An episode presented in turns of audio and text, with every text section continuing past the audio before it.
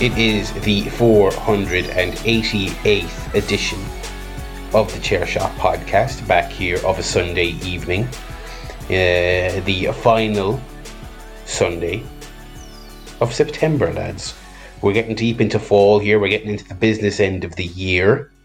Spooky season approaches and Christmas not long after. I'm one of your hosts, Barry Murphy, joined, as always, by my ever dependable co host, first of all, Mr. Joe Towner.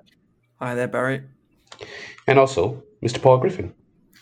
Hi, Barry. Hi, Joe. It's actually episode 489, but who's counting? Who's counting? Evidently not me, baby. Ooh. It's a bit our fault because we forgot to update the number on the run sheet. Doe. Uh, and also, I wasn't here on the last one, so I'm all out of whack. I'm all out of sync. You know. In a way, it's your 488 one. So. Oh, well, I've missed a million, so I, I, it's, it's probably fucking 17? my four. It's probably it's probably my four hundredth. Maybe.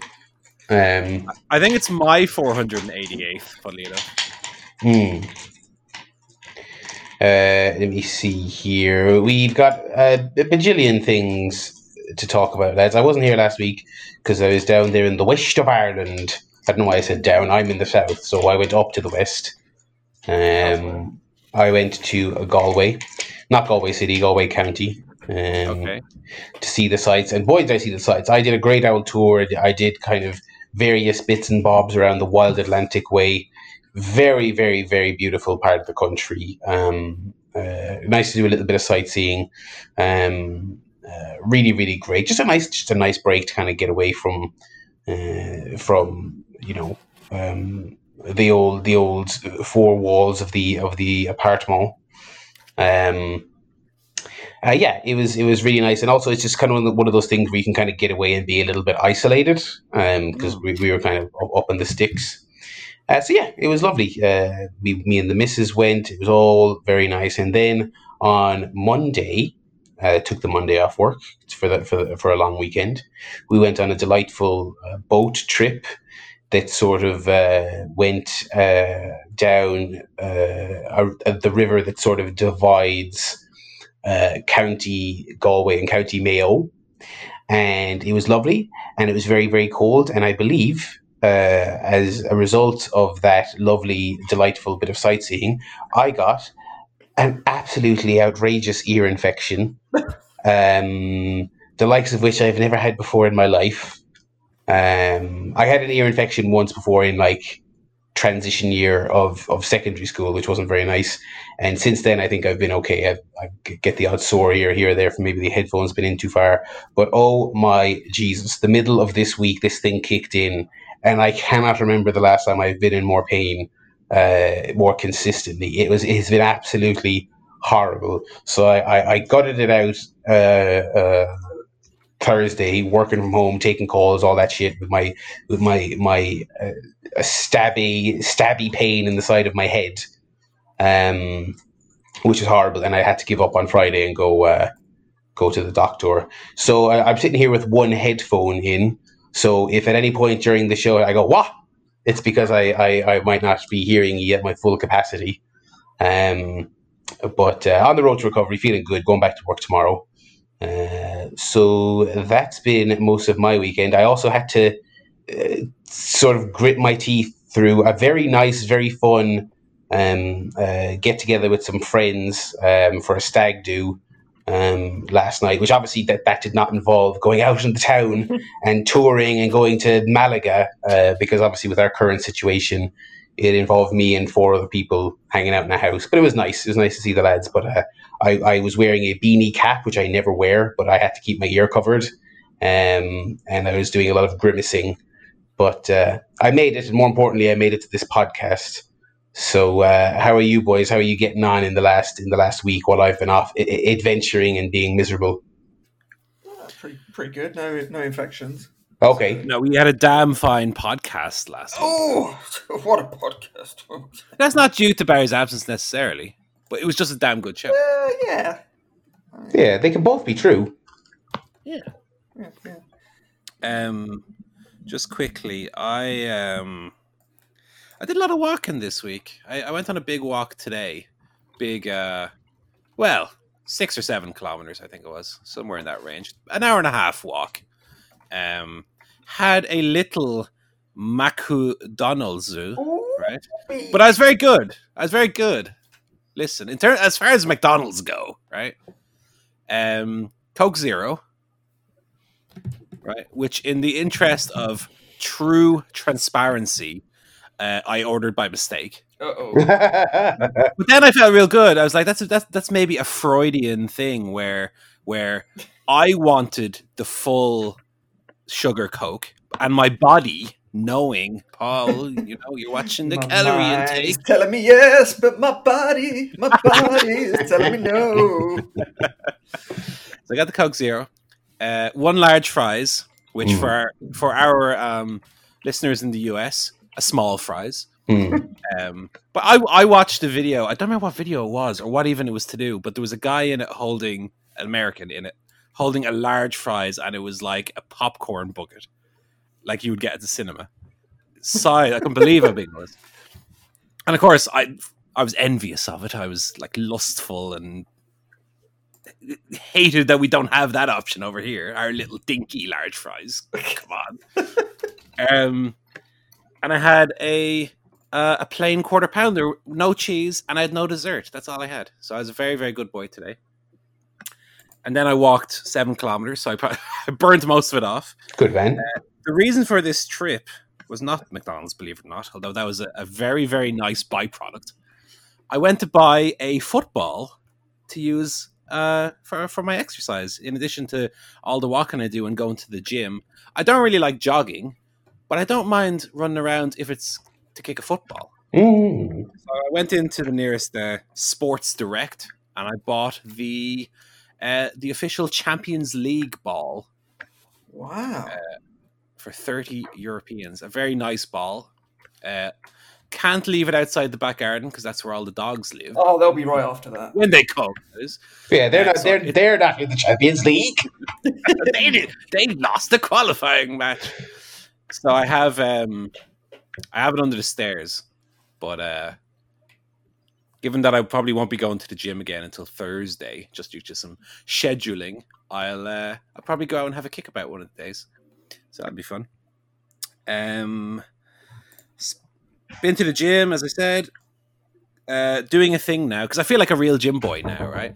where I'm writing down all the weights of the lifting I'm doing. I, I spoke about it last week about the uh, the funny names I give to the exercises because I'm not so much a gym boy that I actually know what the things are called. But um, that came to you know to be of good use this week because I I've started to go up in weight on things, so it's easy for me to track. Oh, last time I did 20 kilograms. Today is 22.5, and I can track my little Mm. uh, progression. So that's good fun. Well done. Um, also, uh, I finished reading my big Zelda coffee table book, the uh, Breath of the Wild one, Wow. Okay. Creating a Champion. 418 pages, Jesus. art and uh, developer notes, and a lot, a lot of good stuff. The, towards the end, it gets very, very wordy. And I was kind of itching to get it finished to start my new book, which I got just this week. And uh, I, I, I powered through it during the football yesterday, got it finished. But I'm reading my new book now, which is uh, one of the ones I talked about buying recently, but it just arrived from fangamer.com. It's called Legends of Localization, Book One, The Legend, Ooh. Legend of Zelda by Clyde Mandelin. Mm. Uh, it came with a lovely, not not a full, um, like cover sleeve, but like a maybe a third of the size of the the height of the book, a little sleeve, um, which is apparently a Japanese thing, and because this is a localization book, they they just did that as a nice little thing. And on the inside of that little sleeve, it has the entire release history of the first Legend of Zelda. So, you know, its initial release, re-release on Game Boy, re-release on Virtual, Virtual Console, console. Yeah. the time it was in the first Animal Crossing as a hidden feature. Mm. It's just a nice little touch, every little thing. So I've started reading this, and I'm uh, 40 pages in. It's super, super cool. Talks about the uh, it's it's about the first Legend of Zelda game on the NES, uh, and specifically about the localization of the game from Japanese to English, Mm. and all the little differences there are between the versions, not only in terms of the game, but even the the, the release. So Zelda was originally, for example, on the Famicom disk system rather than uh, a cartridge like it was on the original NES. Mm. And it talks about the different options that were present as a result that American players or um, European players would have never experienced, like loading screens and different text that just isn't present in the game. Uh, also talks about, which I thought was very funny. Let me find it very quickly. Um, that the original, I'll, tell a little story here. It might take a minute, but it's, Go funny. The original Zelda on the NES had in the instruction manual uh, a, a hint for how to beat enemies because the game was so difficult that back then the instruction manuals used to kind of serve as guides to an extent. Yeah. right?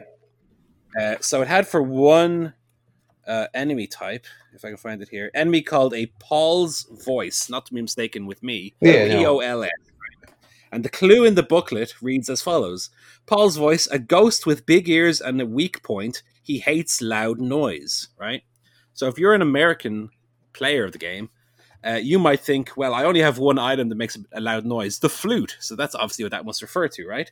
Mm. Incorrect. The original Japanese release of Zelda uh, came out on the Famicom system, and the Famicom uh, came with two controllers, one of which had a microphone on it, which was actually stripped out for the American NES release. The American NES doesn't have the microphone functionality, but when they translated the instruction booklet, they just did a straight translation. So that Mm. clue applies to a feature that wasn't present in the system when it was released in America. Weird. Um, and so, to jump ahead, they have a little table at the end how to defeat these uh, enemies, right? All English releases use arrows. They just made that the enemies are weak to arrows because the Mhm. functionality wasn't there. Uh, Famicom system use microphone in controller. Then you have Japanese Game Boy Advance. You figured they would just maybe use the English arrows option because the Game Boy Advance didn't have a microphone, of course. Uh, no, on the Japanese Game Boy Advance, you have to press select four times to defeat the enemies. Mm. Uh, Japanese GameCube or Wii Virtual Console, again, no microphone. Uh, you might think, well, they might use arrows or they might use the press select four times option. No, twirl the right analog stick. Uh, and then on the 3DS, which does have a microphone, you might figure just use the microphone. No, you have to press L and R at the same time, then press Y to select controller 2, and then use the microphone. So it has all these little weird idiosyncrasies of what you would consider would be a very simple game. Actually, there was lots of little weirdness that have happened um, in that game being ported across to the US. Uh, so, a super interesting book. I'm I'm real happy uh, reading it. It's fascinating stuff. Yeah, it's um. What, what system was it? The Wii eventually had a microphone. No, the DS had a microphone that you blew into in some games, isn't it? Exactly. Yeah. But even for that, there's a weird uh, button combination you have to press in order to actually use the microphone, rather than the microphone just being like just screaming at the microphone. Uh, so I'm reading that at the moment. Very much enjoying it. Um, I'm far from you know, uh, what is it, an otaku but I, No, I, you're I, I really like I really like Zelda, so I just find the book very very interesting. Um, and then finally, Joe, did you watch a De Footy yesterday? Uh, I only saw the first half an hour. It was boring, so I stopped watching. Ah, ah! My God, one of the most one of the most amazing, exciting games I've ever watched. I this I heard about this because it was it was being discussed at at great length uh, at the at the stag last night. So Was it was Oh it my exciting or was it just pathetic? It was it was very very exciting. I was jumping up and down constantly during that game. Uh, Um, yeah, stick with it next time, Joe. no, Let me tell you. no, I think I'd be more embarrassed to watch us win like that. To be honest, No, it was exciting. No, no. I understand. Yeah, I, it's definitely not a win to take any kind of um, positivity from or or think that oh well we won so we were good. Obviously, no, that's not true.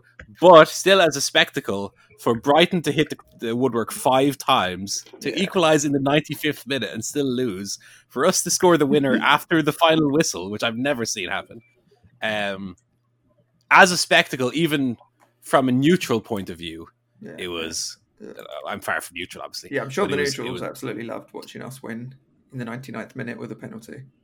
Well, I'm sure the neutrals loved it. I was I watched it with Well, some neutrals, and they, they, they thought it was fascinating. Mm, So, mm, and I, of course, me and my mate were jumping up and down at the end. So, look, of course, of course, of course. market champions. And now they say market champions win, Night of- win when you haven't played well. Market Night champions. of champions. Um, Yeah. So uh, quite quiet week for me. Um, although I did, as I, as I mentioned, well, it's been a few months ago now. I am starting a new job soon, uh, in Yeah. a week. In fact, finally there after a three month notice period. Just gone on and on. Um, so as a consequence of that, I did actually meet up with a few people from work for the first time since I saw them at the office in March. Um, so met up with a few people and went to the pub for the first time since February. Um, so that was nice. It was actually much better. I don't. I mean, going to the pub, it's a bit of a hassle, is it? Normally, you got to stand Yeah. at the bar. It's uh, people uh, being annoying. Um, you know, you have to book a table in advance, so you know you've got a table. Uh, you turn up, they check your name off a list. You go in. It's all table service. They bring the bill at the end, uh, and you get chucked out at ten o'clock. So, uh, from my perspective, I think pubs should be like that all the time, everywhere. To be honest. yeah, the, the the the table service phenomenon is is is great in it. I mean, it, you know, it's It- Why would anyone ever want to stand up at a bar? It's crap. Like, Uh, it's, it's much better. and now they you know we've eliminated the concept of you you spend half your night going ah will we go out will we go out and then you decide to go out ah no table ah let's just sit stand at the bar no no no we will decide in advance if we're going out and I guarantee you we'll get a table Yeah, it, it was good. So um, yeah, enjoyed that. Had a few drinks. It's weird socializing after so long of literally just being in the house and then and occasionally seeing a family member. Um, to actually go out and have to talk to people again and sit in a public space. But uh, yeah, it was enjoyable. Just get get out of the the monotony of the the week to week lockdown experience. So um, that'll probably be it for another six months, I'd imagine. Uh, now that we're going into phase two, so I'll, I'll enjoy that experience uh, for for now. And uh, yeah, that was about my week. Other than that, pretty bleeding quiet. Hmm. Yeah, so uh, that that was the the weeks for us there, and kind of part way between sort of life guff and game guff here. Lots of games to discuss. Um, Paul, did you take part in pre-order Amania, brother, in the last two weeks? no, I don't have that kind of disposable income unless it's on Zelda books. Oh, okay. well, yeah, you got your you got your bevy of, of Zelda books um, um, delivered, so that was that put a big dent. Yeah, I I um after that that PlayStation stream, which wasn't bad or anything, but I I was just kind of feeling like God, I I don't need either of these five hundred quid machines at launch. They just both seem very.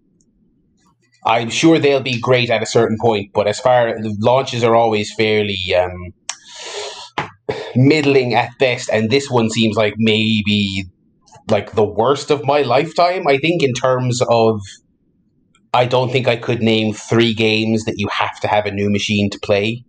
Yeah, it definitely Um, feels like they're leaning a lot more into like, don't worry, you'll have a thousand PS4 games and Xbox One games to play. Yeah, Xbox in particular, they're going heavy on that marketing of four generations because they're carrying forward all the backwards compatibility Yeah. stuff. And it's like, and and with the Sony thing, I remember watching that stream, and I remember before that stream thinking that Miles Morales was, you know, sure to be good, but that was not a game I was going to rush out and get a new machine for. And then they quietly confirmed it's also coming to PS4. I was like, okay, there, so there is literally nothing you have to have a PlayStation Five to play Yeah. um, uh, this year. It's actually it is kind of bonkers, um, and I think it speaks to um, uh, that the console thing going a bit more in the phone direction, where they are kind of just going to be faster, more iterative devices rather than here's your big cutoff. Do you know what I mean?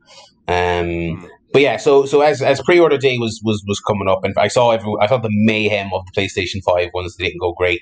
Um, and I was kind of to and fro, and I eventually said, "Fuck it, I'll I'll, I'll grab me the the the little Xbox, the cheap Xbox." Um, Series S. with the with the with the no drive uh, because I've I've sung the praises on here of, of the Game Pass service on on PC. Um, and uh, I I think it's great. Uh, I have a fairly basic laptop, so I can't ex- I can't run every game that comes out on there. Uh, and so it's like three hundred quid for a new machine I can use as the Game Pass. Just use as the Game Pass box. I I will never be a Halo guy or anything like that. But uh, I was like, I'll, I can get that, and that can also be my like when Cyberpunk comes out. that'll be my my quasi next gen machine to play it on. So I, I got one after about forty minutes of faffing around that morning. Um, websites crashing, uh, retailers not updating their listings with it, uh, as as everyone was uh, obliterating their websites at the same time. Uh, so it was not the easiest process in the world, but I did eventually grab the Series S. Uh, so I'm looking forward to it. I haven't, I actually haven't owned an Xbox in quite a while. Um, so yeah, and uh, we'll we'll dive into the uh, the game guff then on that subject. Well, let me just talk on the Xbox Series One or Sure. or Series S and X for a second. Yeah, I haven't owned a X. Well, I haven't. Let's say I haven't had an Xbox as my primary console for um, the better part of a decade at, least. least. I don't even know that I would remember my like Xbox user details to log onto one. I think if I if I ever go back to Xbox, I'm gonna have to set up a, a new account. That's how how long ago we're talking. The the the last game I played on Xbox was Skyrim Wow. because you recall Skyrim didn't work on the PlayStation Yeah. because of the the saving issue with that. Um, but you know, aside from Skyrim, I haven't played an Xbox game since the 2000s, maybe 2008, 2009, maybe Fallout New Vegas might have been the previous one. Yeah, Um, I, I for for Game Pass on PC, I just created a new account. I could not remember. I could not even remember the email address I used to set up my 360 profile back in the day. So I started a new. Exactly. I think like when we we got the Xbox 360 in 2006, I guess.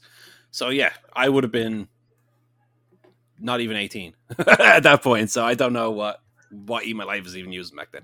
Yeah, Um, but that was you know that was my primary console back then. I I, I didn't get a PS. I never had a PS One or a PS Two. Uh, only got PS Three in 2010 when I was living in France. Was my first PlayStation. I got the Slim, and I've been PlayStation ever since. But I must say, as much as I, I'm I'm a PlayStation guy and I'm kind of entrenched into the the, P, the PlayStation system, I love the majority of the PlayStation exclusive games. Um, like you, I, I'm I'm leaning towards Xbox Series S more so than PS5 at the moment because that Game Pass deal is is too good value to turn down, taking into account also the price of the console. Um, I would very easily uh just just get the console, subscribe to Game Pass, and uh, the the the kind of perk of that is you know of course as they've they've said getting all the Bethesda games, Microsoft Studios games, etc. yeah, Um, I like you, I'm not a Halo guy, but if you put in front of me the Game Pass and say, look, Halo Infinite is essentially free, go Yeah. for it. I'm going to give that game a go. Whereas if it wasn't on Game Pass, I wouldn't. It's, Yeah. you know, it's it's opening doors to me that would previously have been closed otherwise. Um, which I do, I kind of appreciate now, having you know in the PlayStation ecosystem. As I said, as much as I love the exclusive games, um, I, I it's almost I guess been a bit of a comfort zone in terms of the games I've actually played on PlayStation. Whether it's like Ghost of Tsushima, which I'm playing now, is very similar to Assassin's Creed, uh, Odyssey, which is very similar to Assassin's Creed, um, Origins. Mm. The, the PES games I play are, are, are mostly the same. Um, Horizon is great, but Horizon again is a very familiar feeling open world game. yeah, Um, the only ones you could say maybe stand out a bit more are like The Last of Us Part Two and, and God of War. Um, so PlayStation, especially now that they announced, as you said, that Miles Morales and Horizon are going to be on PS4. Mm. Definitely no incentive for me to get a PS5 for what two, three years maybe. yeah. Well, I mean, like we'll kind of see they I doubt it, but they kind of they they said that new God of War will be next year, but that could be PS4 as well. I mean, you know, they've uh, with like you said with Horizon Two now being on that machine, that really blew my mind. I was like, okay, they they've quietly without they've not really addressed it, but it really seems like they are going to uh, be keeping stuff on that device for an, a, another while to come. One Um, thing for me to, to take into account as well, given that these games have come to PS4, is that I already upgraded last year from a, a launch PS4 to a PS4 Pro.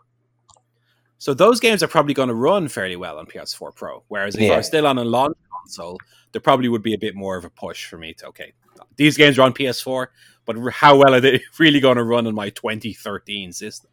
yeah, Um, but now I'm on a 2019 Pro, they'll probably work pretty well. You know, so yeah. look, it is what it is. Anyway, Yeah, uh, I, I, I, I- I think in five years' time, uh, when we're knee deep in that next generation, I, I feel like, as you mentioned there, when it comes to the first party exclusives, I'll probably primarily be playing the PlayStation. You know, when you have whatever the next Naughty Dog thing is, the next full Spider Man game, all that stuff. But, you know, for this Christmas, I don't think either of them are worth 500, 500 quid, you know, um, which is what makes the, the S appealing. But yeah. and I don't um, have a, I don't have a 4K TV either. I, So I also don't, and I have no interest in getting one anytime soon. So no, that's why the um, Series S appeals to me. And uh, you know, I would have my PS4 for Blu-ray, which I, Mm. I have a lot of Blu-rays, so I would still like to have the the disc tray for that. But Xbox Series S, I, I wouldn't need that, so I'm happy to have a discless uh, Series S with one with 1080p output. That's absolutely fine to me as long as the games run okay. yeah, Um, yeah, so I, I'm I'm happy with that. Um, again, since I'm saving for a house, that might come down. Even that might come down the line a, a year maybe until I get one. But like, sure. I I have plenty of PS4 games to keep me going. And I, anyway, I'm a weirdo who plays GameCube games still. So look, I don't really need a PlayStation Five right away or an Xbox Series S. Um, speaking of games, Hmm, let's talk about them. uh, finished that 3DS game I was playing. Go Paper on. Mario Sticker Star. Um, quite enjoyed it, I must say. Even though it feels like a dumbed down Thousand Year Door, which, as I said, is is the best one. Uh, it definitely feels a little bit underwritten compared to that. Uh, you don't have the uh, the memorable characters. You don't have a, a, party of characters with you. Um, but I still found the gameplay generally satisfying. And as I said, um, I played it with a guide, not, not entirely with a guide, but because it's a game that essentially requires you to have certain items at certain times and won't really tell you, it, it, it kind of expects you to play the level, get stuck, and then figure out what you need to get past the bit you've, you've been stuck on. Um, but does that far too often for it to be like a satisfying loop. Instead, it's just very frustrating. So what I did was I would basically look at the guide before dipping into a level, and it would tell me, "Look, you need you need these three items before you start this level." And I'd be like, "All right, get them," and then I'd, and then I'd play the game on my own. Um, I found playing like that a very satisfying experience. So, um, although objectively, if I was to review it, I would point out all of these flaws that you know, if you were to play it without a guide, it's a massively frustrating and poorly designed game. Hmm. Playing with a little bit of help, it's um, it's actually much more satisfying. Um, the battling is, while not as deep as the first two Paper Mario games, it retains a lot of the stuff that made the battling system in, in them fun, like the action commands, like tapping A when you jump on enemy's head to you know do extra damage and to defend yourself, stuff like that. Um, story is kind of nothingy as you would expect from those games, um, and probably it took me like twelve hours to beat, so it wasn't a very long uh, experience either. And the level design was pretty fun and pretty varied. Um, some levels in particular were very very clever. Um, there's one that's like a similar, I guess, to the Boo's Mansion level from Mario 64, but the Boos are all hidden in stuff, and so it's kind of like a mix of Boo's Mansion and Finders Keepers uh, with Neil Buchanan, and you have to find all the Boos in order to kind of progress. And that was a fun little challenge because you're looking in kind of in a point and click adventure kind of way, look looking at every little place and nook and cranny in the level that you can find to find all the Boos. So that was a fun game. Um, I'm now on Paper Mario Color Splash on the Wii U. Uh, annoyingly, the European release of Color Splash still has color spelt without a U.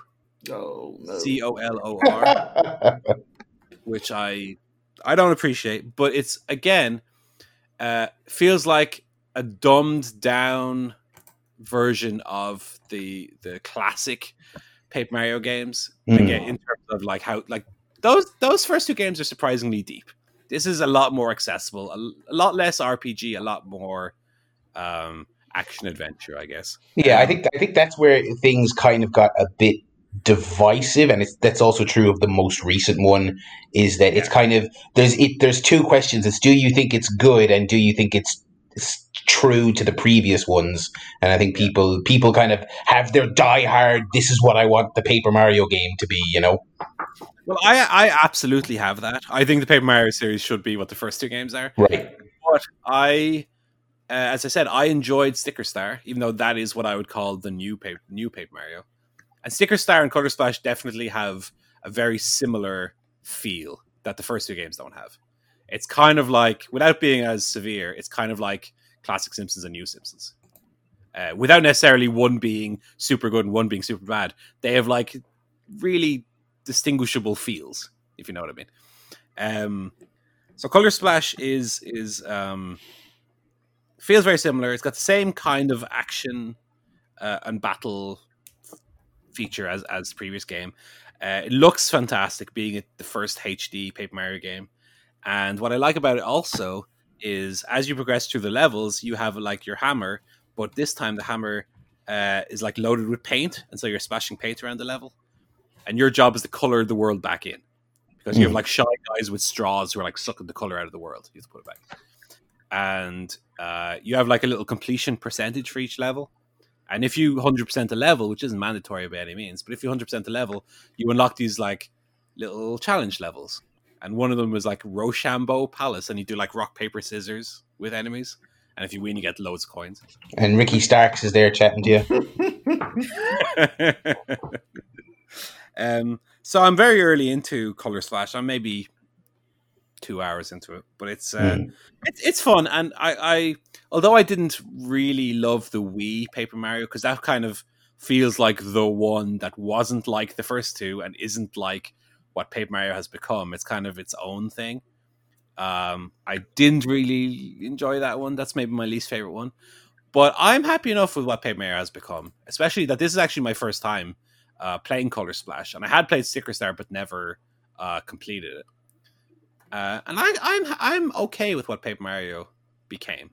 Uh, I think it's a, a perfectly good, um, re- and again, Color Splash really funny, really well written, m- much more so than Sticker Star. Has that kind of British humor to it.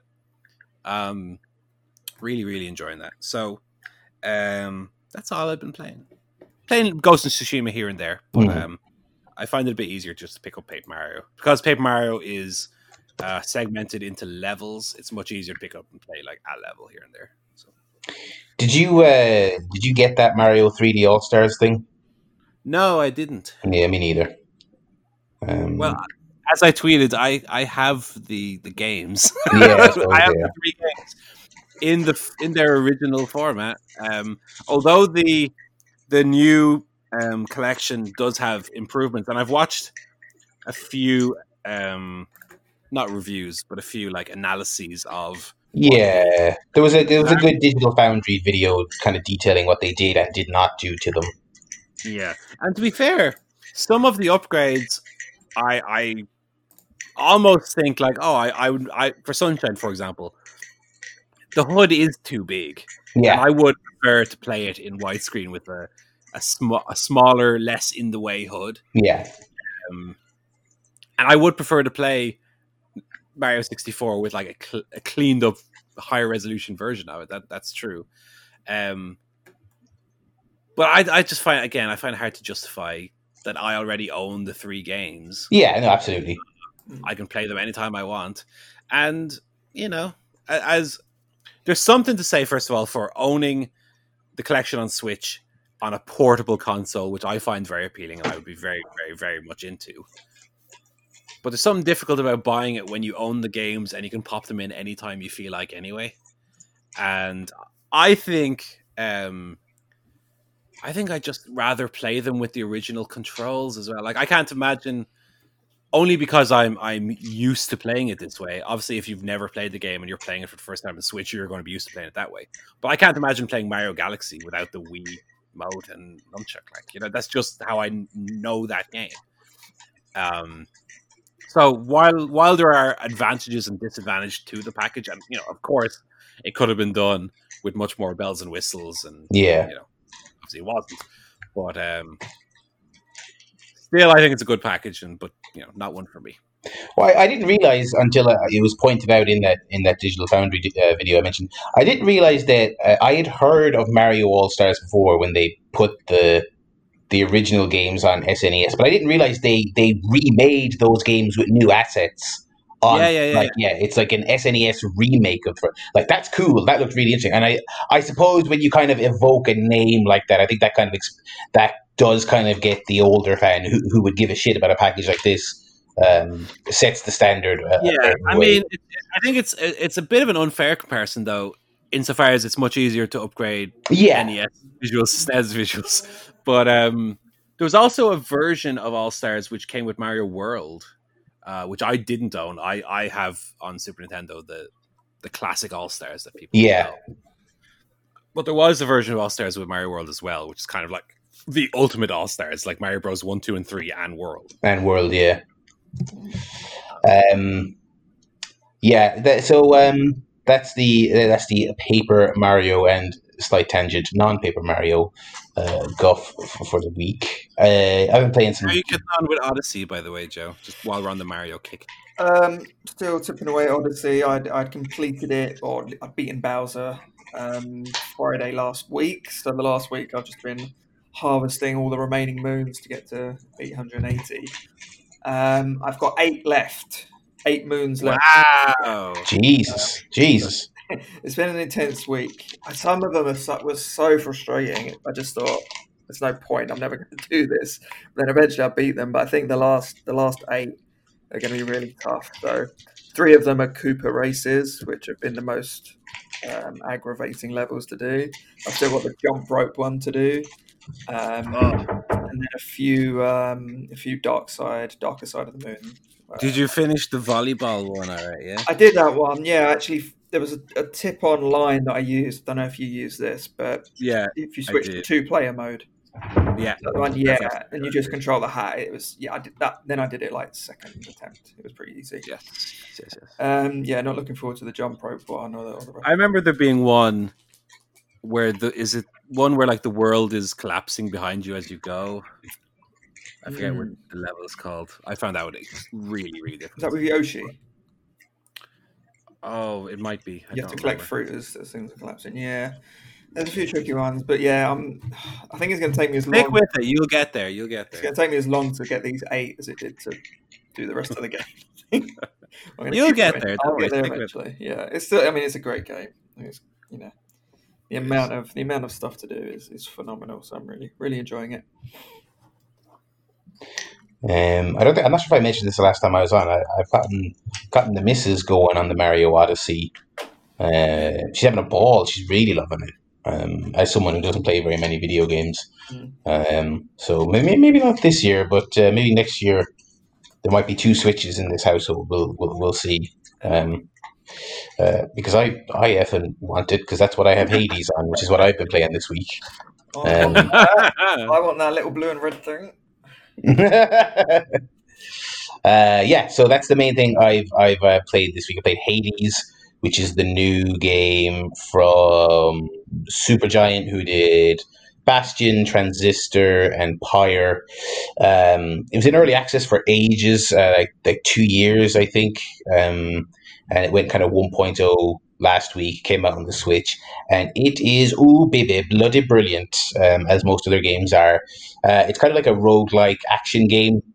So you're playing as the son of Hades, the Greek god of the underworld, uh, and you're like, right, I've had enough of this shit down here. I want to leave. Um, Uh, and so you're basically trying to, it's kind of like you're fighting through all these dungeons trying to uh, get to the surface, and uh, you fight bosses every couple of chambers. Uh, and it's a roguelike, so you get power ups uh, every run, uh, and they obviously go away when you die and you start fresh with a newly randomized uh, campaign when you start over. But what I like about Hades compared to a lot of other games like that is that they've a way more emphasis on story and character than those games typically have. Um, so uh, when you die, you're basically warped back to uh, Hades' throne room. And Hades is, kind of portrayed as just your sort of surly, disapproving dad and so when you die and you kind of walk past him, he's like, oh, you continue to fail me even when you're trying to escape, you little twerp. Um, uh, and and little things like that. It's just got it's got lots of uh, it put lots of effort into uh, creating a universe that explains why the levels are randomized and why you get some power ups and just kind of stuff that you never even think about because this genre of game doesn't usually bother. It's just kind of like you know um, uh, it's kind of just play it. Uh, but yeah, it, it's it's really really addictive. Looks gorgeous, really beautifully animated. Um, uh, great voice acting as well. It's it's it's great. It's like twenty quid on Switch. Um, it's twenty on the Epic Game Store as well, and they're and they're giving out ten quid off tokens on Epic as well. So if you want it on PC, big recommend on that one. And I'm playing it on Switch, and it's a great version of it on Switch. Um, uh, I've also been playing Spelunky 2 on the PlayStation. Not much to say about that. It's it's it's a very similar game to the first one, but I like it. Um, kind of kind of got distracted with with Hades because they're they are similar games in terms of being roguelikes, but Hades is way more my speed. Um, I played a very cute uh, sort of linear kind of walking simulator style game called Wide Ocean Big Jacket.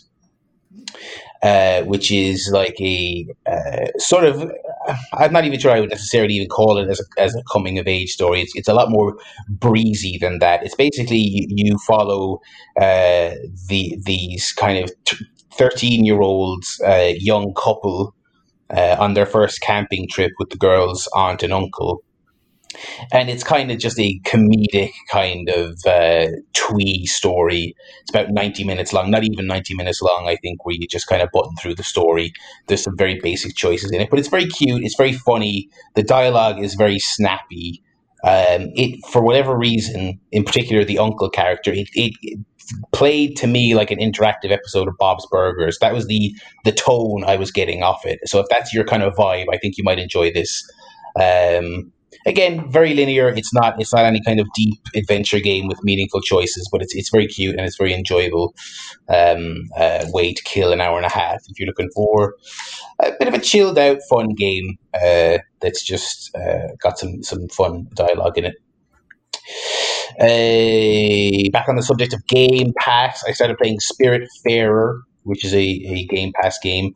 I'm not sure what other systems it's on. I think you might like Spirit Spiritfarer, Paul, from, from the early. I think I saw it on a Nintendo Direct. I think it's on the Switch, or it should be coming to the Switch this year. I think uh, it's it's great. So so it's basically a again beautifully animated. Really, it, it, I don't want to say it's exactly Ghibli esque. Like that's it's not quite that style, but it's a little bit kind of hand painted, just really, really picturesque and, and very simple uh, and very vivid colors. Uh, basically, you play uh, this character who is the new Spiritfarer, which basically you're in this kind of whimsical, mythical world where you're transporting spirits into the afterlife.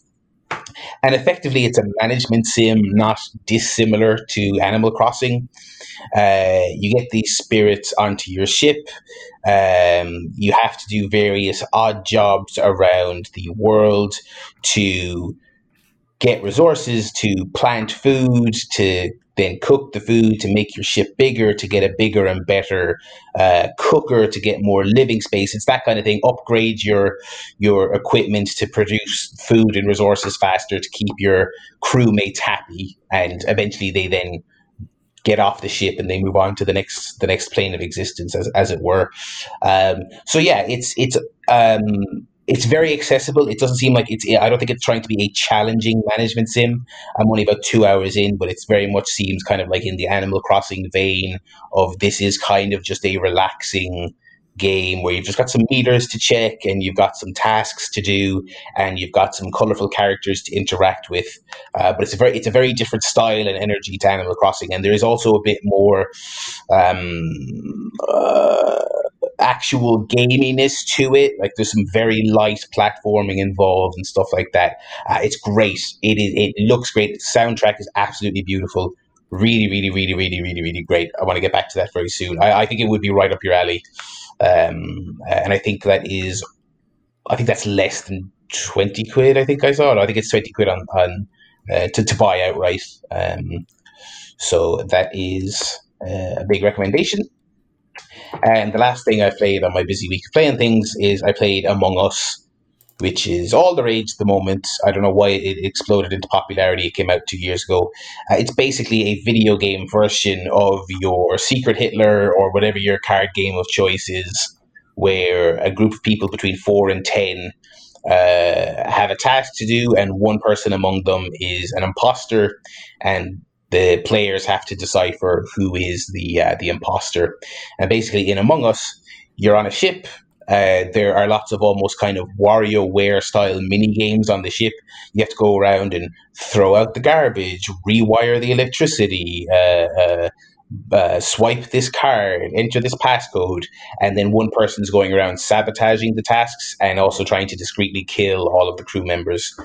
Um, and so the idea is that you play in silence and then when a body is discovered, you all have a meeting at which point you can all start shouting your accusations and um, uh, and going off on each other. Uh, it is it is great. I will say uh, it's it's it's exactly what you want those games to be, which is it's a just a perfect setup if you have some friends. Uh, I did this. We did this online. I got the Steam version. It's about two quid.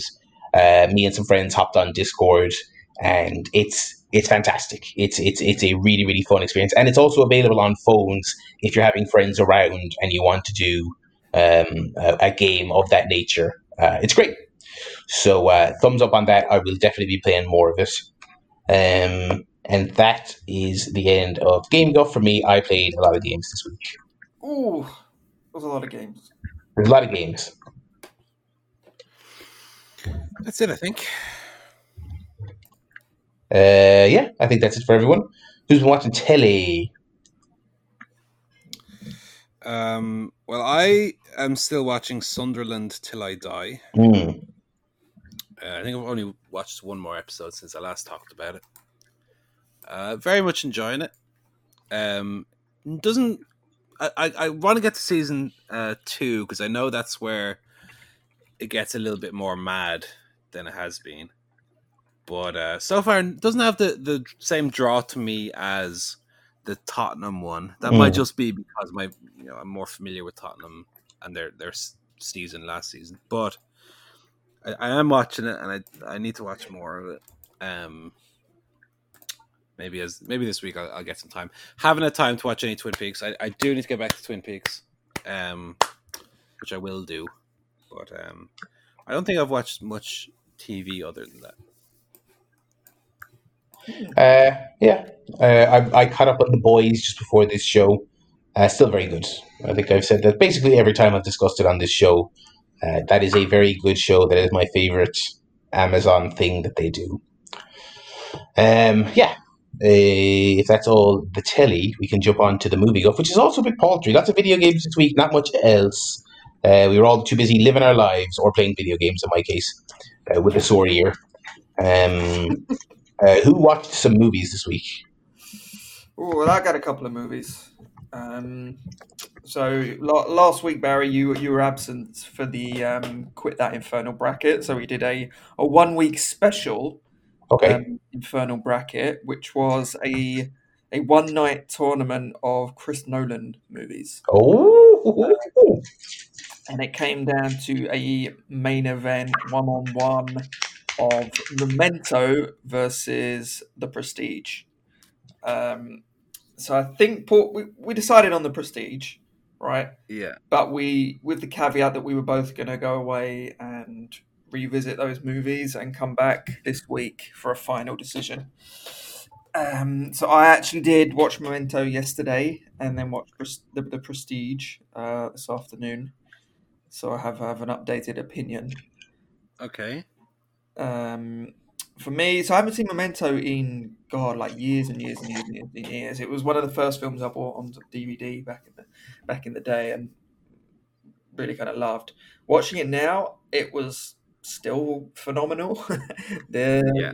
the just like the structure of the movie, the how fast it moves as well. I mean, it's a pretty quick movie given you know we've seen what Nolan's kind of gone on to do with two and a half hour you know movies as standard. Whereas this one Yeah. very pacey, constantly you know it doesn't settle settle for a second. Um, I thought you know still kind of really clever, still leaves you with a lot of questions, lots of kind of little moments you're, you're looking out for and trying to figure out what's going on. Uh, just really really quite interesting kind of thriller. Um, so I thought that was fantastic. Um, the Prestige um, also still brilliant. Um, I think I've, I've watched that a few more times recently, so it, it was still kind of more fresh in my mind. But um, again, really smart. A lot more. A lot was a lot bigger in scale in terms of, sort of ambition than Memento. Um, so also fantastic. I think if I had to pick, I'd probably say the Prestige edges it, Right. but it was it'd be very close. Okay. There's not much in it. Uh, well, yeah, as promised, I I watched The Prestige very recently anyway, Yeah. but I did rewatch Memento. Um, and I found Memento to be really, uh, well. First of all, I was struck by again by how uh, just how clever it is, Yeah. um, because you know, obviously, it's dealing with a man with uh, no short-term memory, and so he's constantly finding himself in situations where he doesn't know how he got there or what's happening. And the way the story is told backwards, it puts you in that same position as a viewer where you you meet him initially in this Mhm. hotel room. You don't know how he got there, you don't know what he's doing or what's happening.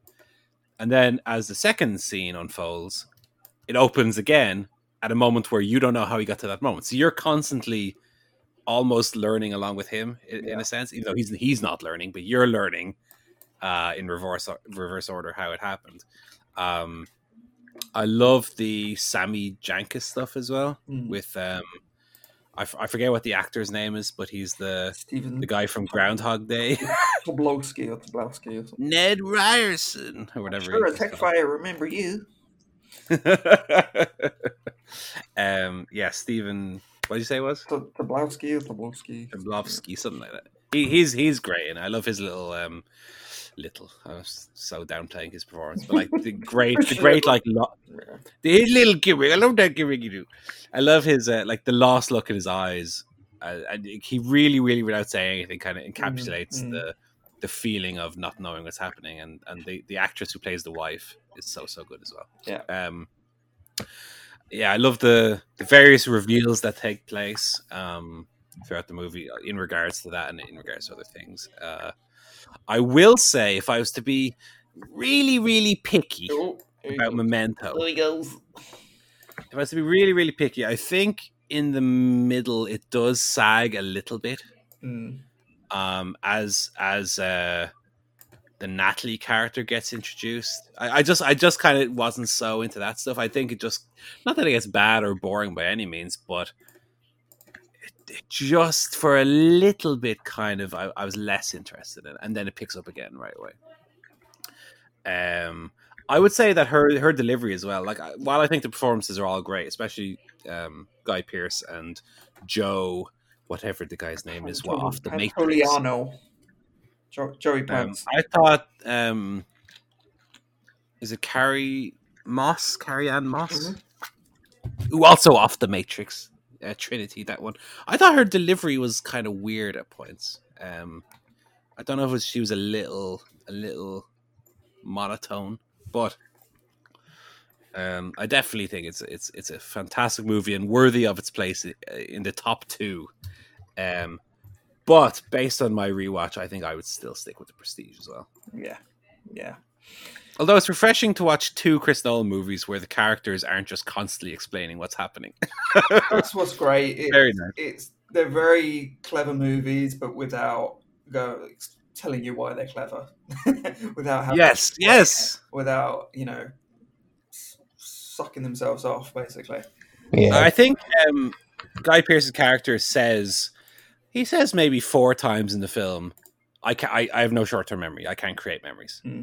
That's all you need to know. Like he he doesn't um, say it any more than that. He doesn't go into any more detail about what happened to him or why. Da, da, da. Well, he does a little bit about what, what happened to him in, in terms of what he remembers, but it's not constantly in your face. They're not constantly talking about it.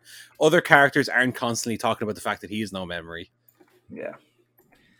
Um, It's nice. What what I had previously known but kind of forgotten was that, of course, Chris Nolan, you know, early in his career, worked very closely with his brother Jonathan Nolan Yeah. as as a scriptwriter. So they, he either wrote the movies or they, they co-wrote them. And looking at it, it's something I completely forgot that, that he was involved in in those early movies. And actually, Yeah. he wrote Memento, The Prestige, the three Batman movies, and Interstellar. And that's when he stopped because I think he went off to make Westworld after that. Um, Yeah, he was involved in Person of Interest as well, I believe. yeah, so it's interesting to kind of see the divergence there and Mm, and the influence of Jonathan Nolan. So maybe it's more being a fan of the Nolan brothers rather than Chris Nolan as a Yeah. as a director. So the, yeah, the, the the Steve Merchant to his Ricky Gervais, perhaps. Very much. So. What happens? I think Memento was like a short story first yeah, yeah. by Jonathan Nolan, which he then made into a screenplay. I, I actually haven't seen either of these two films. These are saying are the best, so I should really get on that. Really? Wow. Yeah. Okay. And you know, I've heard many other people back up what you're you're saying as well. Like I, I, just, I never got around to it. I think the Prestige is just more of a. It's not like a spectacle movie to the you know the extent of Interstellar or Inception, Mhm. but it's more. I guess it's more of a wow movie than Memento. Memento is very slick and very clever, but it's also very low key. Mm. whereas the prestige is is a bit more bombastic and a bit more like uh i guess a bit more of a thriller in a way because it's got co- constant like twists and turns whereas memento is is more a thriller in its tone and because you don't know what's going on um but also not know where you're being led whereas memento is a bit more you know obviously it's about magicians so it's tricking you as you're being led so it's a bit more satisfying in that way i guess Mm. but also Memento has has got the Hugh Jackman, he's got the Christian Bale, he's got the Michael Caine. Mm. All of that, all of that. Whereas Memento, you got your man off, your man off uh, Neighbors or whatever it was. He's great. Guy Pearce is great. Don't Guy Pearce is great in it. I don't, I, I don't want to talk that guy. and, and Pearce, it, but- especially Joe Pantoliano as well is is brilliant in that. He's perfect for that role because he's so sleazy, even without Yeah. giving you much reason to think he's sleazy. He just he just really gives that impression. So yeah, great. Yeah. Well, that's what I love about Memento, though, is like it's it's uh, it's a little bit like in L.A. Noire, that video game from a decade ago, where you have to like judge the characters you're talking to based on like little facial ticks. So. Yeah, yeah. So, like, because character has no memory, doesn't know who these people are. You, as a viewer, are also kind of judging them, going, "What's this guy about?" And you, you don't have anything to base it on apart from like how they act, what they say, what they look like. Like, Mm. like you know, like um, Guy Pearce character Lenny has that same kind of what's going on here. Um, I love the little things they drop as well. Like he has the one Polaroid with the text scribbled out. Yeah, You're like, oh my god, what does that text say? what, did he, what did he scribble out? And it's great at dropping these little dangling fish for you to try and catch, you know. Great. yeah, it's cool. Anyway, That was the uh, movie guff. Oh, sorry. You know, I, I, I saw a new release film. I, I, I braved COVID uh, uh, to to go see a Sky original, uh, which was Unhinged with Russell Crowe, um, which was really shit. Um, and it was uh, uh, I I kind of came out of me and my girlfriend came out. I was kind of like. I feel like Russell Crowe thought this would be like his. I'll get an Oscar for having for transforming myself and playing a psychopath, um, uh, role. When in actuality, it's just it's really crappy thriller. It's so basically it's um it's got like this opening montage where it's all just kind of uh, non-specific footage of people rioting in the streets, people going crazy, road rage incidents, society crumbling around us. These modern times we live in, they're so twisted and crazy, turning everyone into the Joker. And then, um, and then uh, uh, uh, bad actress, main character woman, she she gets into a. Um, a traffic spat with, with Russell Crowe's character, who uh, genuinely basically just goes full uh, uh, uh, Joker, the killing joke on her, and just decides he's going to give her the worst day of, of her life and starts stalking and terrorizing her. Um, and it's really, really lame, and it's it's it's very cynical in a way because it's sort of trying to, to like the, the opening montage. I like. I wish it's the only thing about the film I would say people should check out just to see how kind of cynical it is. It's really trying to play up that like this is you know this is the movie of 2020, right? The world is so fucked up that if you just look at someone wrong in traffic, fucking try and kill you, you know. Um, and in a way that just made it feel even lamer when it was finished because the, it was just a very bad thriller. Um, and uh, part of his acting like a mental uh, uh, killer guy is Russell Crowe does uh, Ricky Gervais Derek face. Um, in, uh, in in in the opening scene, not the opening scene, but in the in the scene where he meets the main character, um, basically, like she, he's at a traffic light. She's behind him, and she's in a rush. Her life's falling apart. She's trying to get her kids to school, and so she like beeps him as she overtakes him. And then he pulls up beside her at the next traffic light, and he's like, uh, "Sorry, I, I wasn't paying attention back there." and He's waiting for her to apologize, and she doesn't. And so that's that's the thing that sets him off. But he his intense, I'm giving a crazy monologue speech. He's he's doing the Derek underbite and heavily breathing. And I'm like, oh my Jesus, this isn't funny to anyone else in this theater, but this is so unmistakable what he's doing. It's uh, a bit rude, isn't it? I was like, oh it's bad. It's really bad. And like, like, yeah, I, I, because it's not worth getting into it, but there's just a million bad things about it that I almost kind of want people to see for themselves. Because, like I said, it starts off so somber, and then it's it's really cringy for for the second half. But anyway, I saw that it was rubbish. Um, so don't don't go risking the COVID to see that one.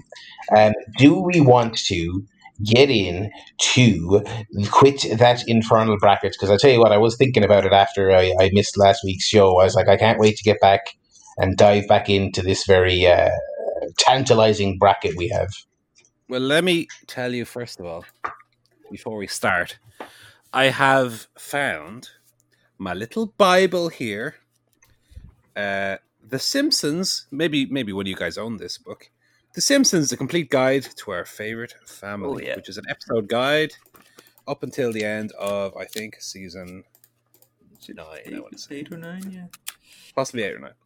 Uh, now I'm not going to use this for the round we're in currently, but maybe when we get down to let's say the final eight, I can. I'm going to give it a little there. Uh, I can maybe bookmark the episodes and give you a few uh, quotes and stuff from the episodes that you might not uh, remember. Some of the pages towards the back of this are stuck together, not by me uh, wanking oh, over it, uh, but uh, I think it was just got a little water on it. Water. I, have heard of this book, by the way. I'm not. I'm not familiar with it actually. Uh, well, I own a better version. I have the um, the big red World of Simpsons, which Natty got me. Um, but I think that's packed away somewhere since we moved. I thought you were going to say you found that. What was that? That that book that literally every 10 year old child had was the, the Bart Simpson's Guide to Life, oh, was it? I do have that book. I do have that book. Everyone had that book. They they must they must be worth a penny on eBay because everyone has one. It goes up to the Secret War of Lisa Simpson. So I don't know what series that is, but it's definitely air nine. But yeah, I, I can give you a, a few um, a few quotes and stuff and and trivia about the episodes again when we get down to maybe the the final eight. But um, leave that there beside me. So we have uh our second half of round one to go here, right? Uh, as I said, we have a couple of biggies, couple of biggies on the way here. but we'll start with a nice, uh, start with a nice softball here. I think uh, we have Duffless from season four, Mm. right, versus season nine's uh, Trash of the Titans. Now, what I'll come out and say first of all, Trash of the Titans is the uh, the Garbage Man episode with I think Steve Martin did a Yeah. guest voice on it. Yeah. I never liked that episode at all. I think the Garbage Man song is is uh, catchy enough. I never enjoyed that episode. I, I, definitely think of that episode as being Yeah, it's and it's. It's got a it's got it's one of those ones where there are a couple of very good bits in it, but as an overall episode, it's not great. Uh, the rattling of the cage, you know, that's that's a great bit. Um, yeah, the U two stuff, eh, you know, that's not that's not ranking in the great. Um, uh, that's not ranking in the great celebrity cameos in my book. Hmm. I I also really really like the end of Duffless because it's one of those classic, sweet one. um, nice sweet endings of The Simpsons where Yeah, yeah. Homer Homer who has given up drinking for for the month um chooses instead of going to like as soon as the time is up go to Moe's. He instead goes on the bike ride with Marge. It's very very nice. Yeah, um is that the one that has also I'm gonna put this book away by the way I'm not looking the shit up here is that the one that also has the uh the B story is like Lisa is doing the science fair project on Bart is that that one or is that yes, one? yeah, the the electroshock and all that. yeah yeah yeah Yeah. So I, I think I would go Duffless over an episode that I, I really don't like. to be honest, Yeah, same. we all are we all happy to go Duffless? I would go Yeah, Duff. It's, absolutely. it's a- it's a classic kind of morality tale Simpsons with a sweet ending. Yeah. And Trash of the Titans is like one of those. Shit. One of those. Yeah. I I am hundred percent a sucker for a sweet Simpsons ending. I it, I think it's a shame that um, Mother Simpson it doesn't make this list Mm. because th- that is the best. I would say moment in the entire run of the series. Um, like a, a seriously poignant moment in a comedy series, rival like that. That'll give me a little wet, little wetness on the eyes, more so than any like drama film. Yeah. The end of Mother Simpson, where he's just sitting on the. Christ, again I get emotional thinking about it. Sitting on the dude, looking looking at the looking at the the night sky. Ah, and that music. Ah, tremendous stuff. Anyway, we will next go to Homer the Great from season six. okay. Uh, which I remind me which one that is quickly. Pull up your book. Um, Homer the Great, because it's not Homer defined. that's, that's not- I actually don't recognize the name. I'm gonna uh, Google Cutters. here. Uh, which one? Stonecutters. It's a Stonecutters one. Yeah. Homer the oh, okay, yeah, classic. I just watched that. Generic name. Bit of a misleading name, Yeah, I'd say. yeah. Stonecutters one. Uh, it's a toughie. It's a toughie. I gotta say, you got Stonecutters going up against season six's Lemon of Troy. Oh. Oh, oh. and like I love Lemon of Troy. I love because it's like a caper. Do you know what I mean? It's like it's like the kids are off on an adventure, and I when those episodes land, they're great. Uh, oh gosh, that's tough. That's two of the, two of the greats. It really is. Yeah. I'll just say, by the way, they're ranked numbers. Uh, Homer the Great is ranked number 13, and Lemon of Troy is ranked number 20. Trash of the Titans, which we just said, eh, ranked number 7. The- the- yeah, actually, I remember two weeks ago when we started this quiz. This list sounds completely like it seems like they put they put the first nine seasons into a, a blender and then just pulled it out in random order. Like I, I can't wrap my head around that. Duffless is 26. I can't wrap my head around that either. That should they should uh, they should swap. Yeah. Uh, anyway, um, oh god, I just watched both of these like in the last week. Um, yeah, I'd say they're pretty close together. They're both season 6, so they're pretty close together in terms of the episode order. A star we do. mm, Oh, this is really tough. 'cause I, yeah, I do love both. Both very lots and lots of memorable moments. Um, great stories. Mm. Uh, the, the lemon of Troy, of course, gives us the classic uh, bite, victory bite of the lemon. Yeah. Yes. I, I'm going to go for Stonecutters, I think. Very marginally. Ooh. One vote for Homer the Great here. I know. I was hoping you weren't going to make me pick. Well, I tell you what, I I Oh wait, no, you're not making me pick because you you, you both went to the same one there. Sorry. Well, I haven't voted. I haven't voted yet, Oh, sorry. Okay. and I definitely have a favorite. Hmm, oh, this is like this is impossible. Um, I'm trying to think like which one. Oh, which, oh, that kid said radical. That's why I so actually just watched Lemon of Troy today. In fact, and I, I remember just thinking to myself, the thing where Milhouse says I'm the one who says radical. That is the most ten year old thing possibly ever committed to a television show. And Uh, when the, the other kid is also called Milhouse. He's also called Oh, I know Milhouse. how it feels when doves cry. stop wearing your backpack over one shoulder. Lemon of Troy is such a great encapsulation of kids. Yeah, How I, I, actually are. I'm gonna go Lemon of Troy. I, I I love Stonecutters, but I I, I, I have to go Lemon of Troy because that's always been a favorite of mine since I was a kid. Oh, it does bring me back to uh, to kiddom. Lemon of Troy. So many great lines in it. Um, but there's a but. Hmm. And when it comes to Simpsons, there's there's things I love. As I said, I love the the actual poignant moments, like like a Mother Simpson making me cry. Um, but I also love when when Simpsons is is remarkably stupid in a way that isn't even clever. Like Homer, are you going to stalk Lenny and Carol? And he says, "No, no, I'm off to stalk Lenny and Carol." no, you know, so, stuff like that, which is so relentlessly stupid. Um, I love that. I love going stalk Lenny and Carol. I love um, when before he finds out what Lenny and Carol are doing, and they're they're talking, uh, very uh, cryptically about the stonecutters, and he follows them, and all the stonecutters, the the the boulder of shame and the the boulder of victory, yeah. an even bigger one. Uh, the No Homers Club. yeah. Um, God, that episode is so funny. Yeah. Christ, I, I love it. I, Ho- it got to be for me, Homer the Great.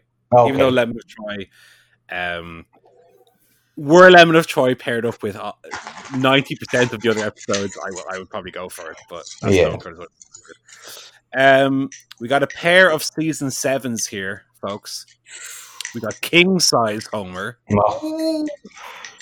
with the uh, the bird selecting Y the whole time.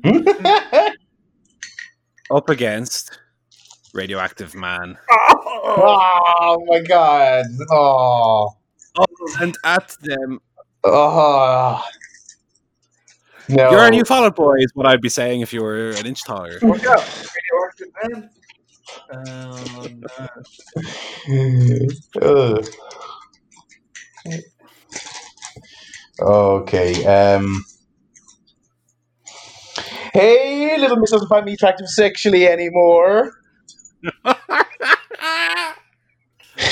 Oh God. Um. Oh God. This could be the battle for the top spot. Really, this could be the final. This could be the G one final. yeah. Um, oh, I think since this, uh, uh, I don't know if, I, it's my pick necessarily. I don't know if um, King Size Homer is my pick necessarily, but I think my favorite Simpsons joke of all time is Ralph Wiggum going, "I heard your dad went into a restaurant and ate everything in the restaurant, and they had to close the restaurant." And then Lisa saying Homer's not some kind of food obsessed freak, and then he pulls up next to them in the ice cream truck. Oh, guys, strawberry. oh, the timing of it is all just so perfect. Um, but uh, oh, Radioactive Man is is Radioactive Man is like the perfect send up of superhero films before they became so popular. and even the, the the editing bit, which is hilarious. Like We, we now I'm are in, a, in an era where like all of these blockbusters are all Frankenstein together at various parts and compensating for dead people being out of them and stuff like that.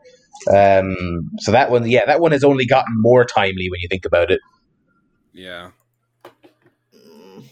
The goggles uh, do nothing. Oh. As well. Real Which I'm very apprehensive about misquoting since I gave out to Will the other week about that corner, right? But then there's the bit where they rub the sandwich on the wall and it turns transparent. the bird flies into it. oh, I'm gonna go. I'm gonna go radioactive man.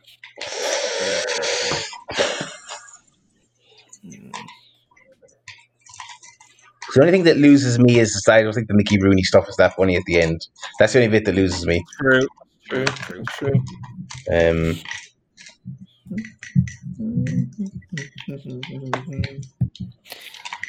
Ooh, this is tough. But there's, there's, just it's so much humor in Homer being fat in King Size Homer. Like when he when he sort of like does like two seconds of waving the broom at the kids at the window and then immediately gives up. like that is that that really is peak Simpsons because it's expertly written, but it's just every step of it, the voice acting and the animation, it's all just so brilliant. Um, I I would have to go. I'd have to go King Size Homer for this one. Oh, oh, this is tough to split the difference, but I think, hmm, I think I'm going to go for king size Homer. Okay. Just again, it's like hundred percent to ninety nine percent. You know, there's no, Yes. Yeah, they're both perfect. But those those two rounds were nigh on impossible. I mean, those those are take your pick. Well, really. if you thought they were bad, there is worse to come. oh no! Oh dear. We have coming up next Homer the Heretic. Uh, stays home from mass yeah. from church. Uh, going up against Deep Space Homer from season two. Hmm. Hmm. um, I will go Deep Space Homer because, to be honest, I was never. I know Homer the Heretic's a very popular episode. Never one of my favorites, to be honest. I did Mm. like it. I kind of feel the same about Deep, Deep Space Homer. Oh, the I think it's a little overrated. the reverse. Yeah, we're going against you. I like I like the you know the carbon rod Mm. getting the glory. The Gavin Rod. Yeah. Um. I think that I think that um Homer the Heretic is kind of a um. It really is one of those bridge episodes from when the show was a bit more serious. It's very funny, but it's definitely got that uh, more serious. Uh, not, it's not a very serious episode, but it's a bit more uh, like that. Um, kind of Homer kind of being a dick and having to learn a lesson um, in some ways. Um, it does have an, a great uh, visual gag though with uh, Flanders throwing him out the window and he bounces off the the mattress back into the house. Um, oh, this is a weird one because I feel like they're just very different episodes. I don't know if either of them are really my favorites, but um, uh, I don't know if they're very hard to compare. Yeah. Um, I mean, to be honest, even though I said Deep Space Homer isn't necessarily my favorite, I I, I don't feel really super strongly about the Heretic either. Um,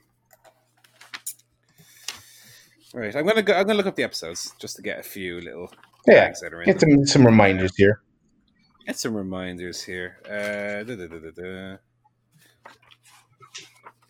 Um, I, watched- I watched Homer Loves Flanders the other day. By the way, what a great episode that is. I know uh, one one tidbit fr- from Deep Space Homer from Mike Reiss's book is that James Woods, no, um, not James Woods, um, James Taylor, um, he's in that episode basically because they, they they wanted to have James Taylor in an episode.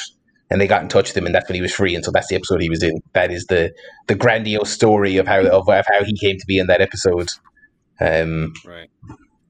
Yeah, you got Carbon Rod, you've got the Ants, uh, Kent Brockman welcoming our new overlords, oh yeah, yeah. Barney doing the get becoming sober for the probably for the first time, I think. Sober Yeah. Bar- um, and doing the backflips and everything. Um, the uh, Married with Children skit. Oh, Uh, no pig. um, you got the ultra intelligent chimpanzee. Uh, no, I don't think we'll be telling on that. Also, on that note, Homer working out the end of uh, Planet of the Apes. Oh, yeah. you maniacs! You blew it up. it was all along. The only danger is if they send us to that terrible Planet of the Apes. Um, uh, Homer the Heretic features the very controversial line, no offense, Pooh, but when they're handing out religions, you must have been out taking a whiz. Oh, yeah. Yikes. Um, Um, the Feast of Macus- Maximum Occupancy. Hmm. Um, I, I, I'll make a pick here, and go I'll, Deep Space Homer. We go Deep Space Homer, I think. I'll go Deep Space Homer, yeah. Okay, Deep Space Homer we'll put through by virtue of being funnier, and we could find funnier quotes from it more quickly. Yeah, well, that's that's the game, Right. I think. That is the name of the game. Right. We're going to go next to Homer Badman from season six. Yes. I think a classic. Yeah, great. Against everyone's two least favorite words in this segment, season nine's. Not a bad episode. The City of New York versus Homer Simpson. Oh, uh, like I think I think of the city. Uh, that's probably the best uh, season nine episode. I, I would think. Um, has the great um, musical bit. yes, Checking out, isn't that the episode? check it out. Yeah, um, uh, he's checking in and all that. Uh, the the Khlav Kalash. Um, uh, hmm. Homer Badman. Oh, I. Uh, it's even even a great the, like the New York episode is good. How like how can you beat Rock Bottom? No, Mr. Simpson, no. Uh, but listen to the music. He's evil.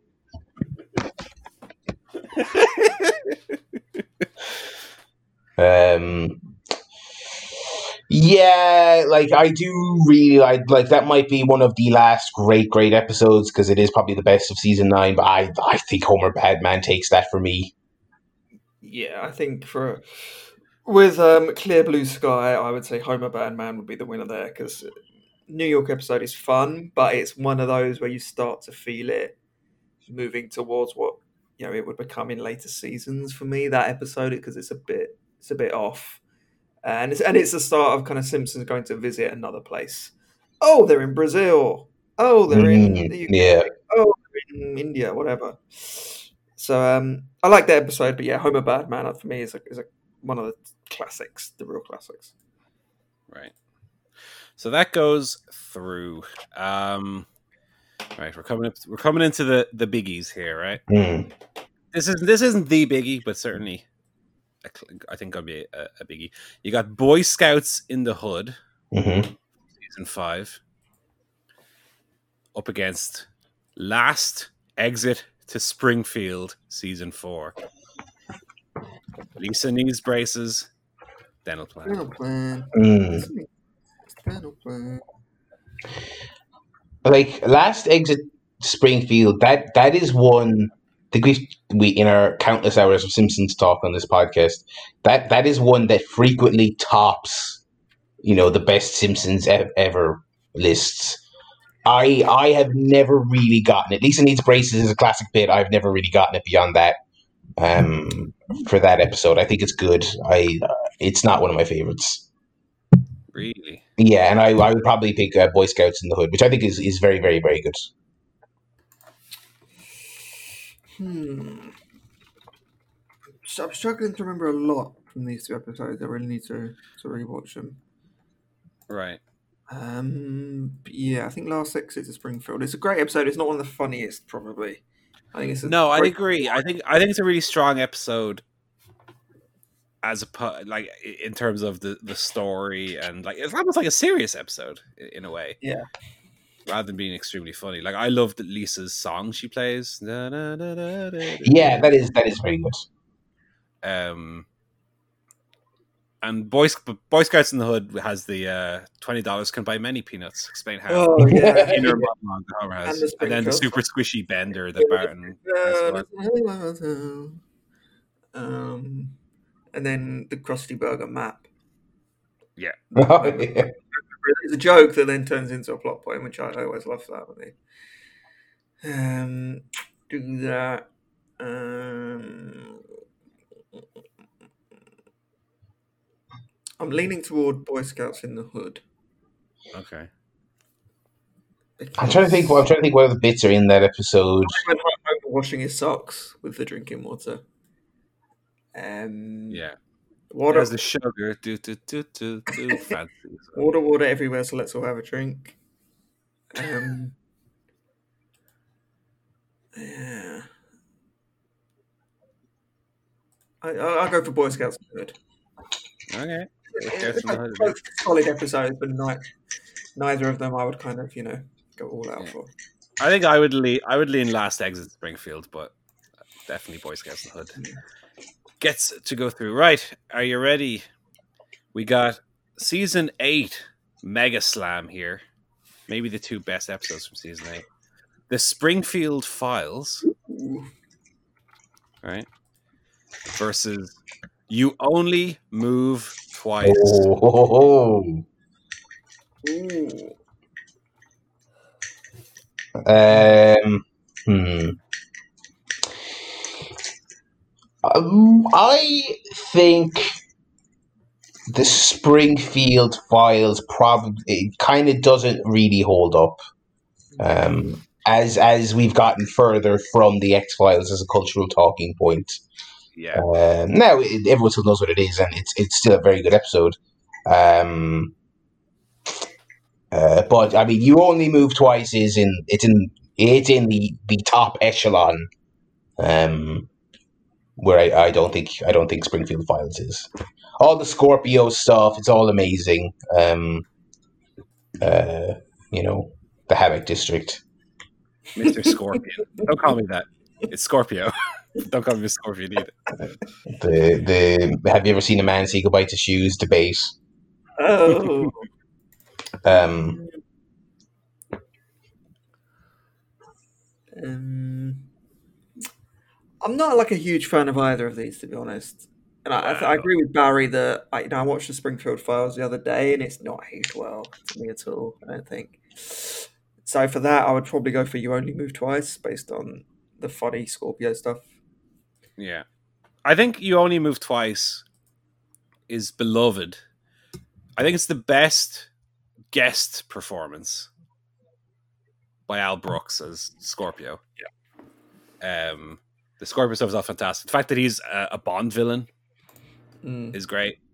Um, I love the montage of where they're watching the video to move and a hobo gets replaced with like a post box or something.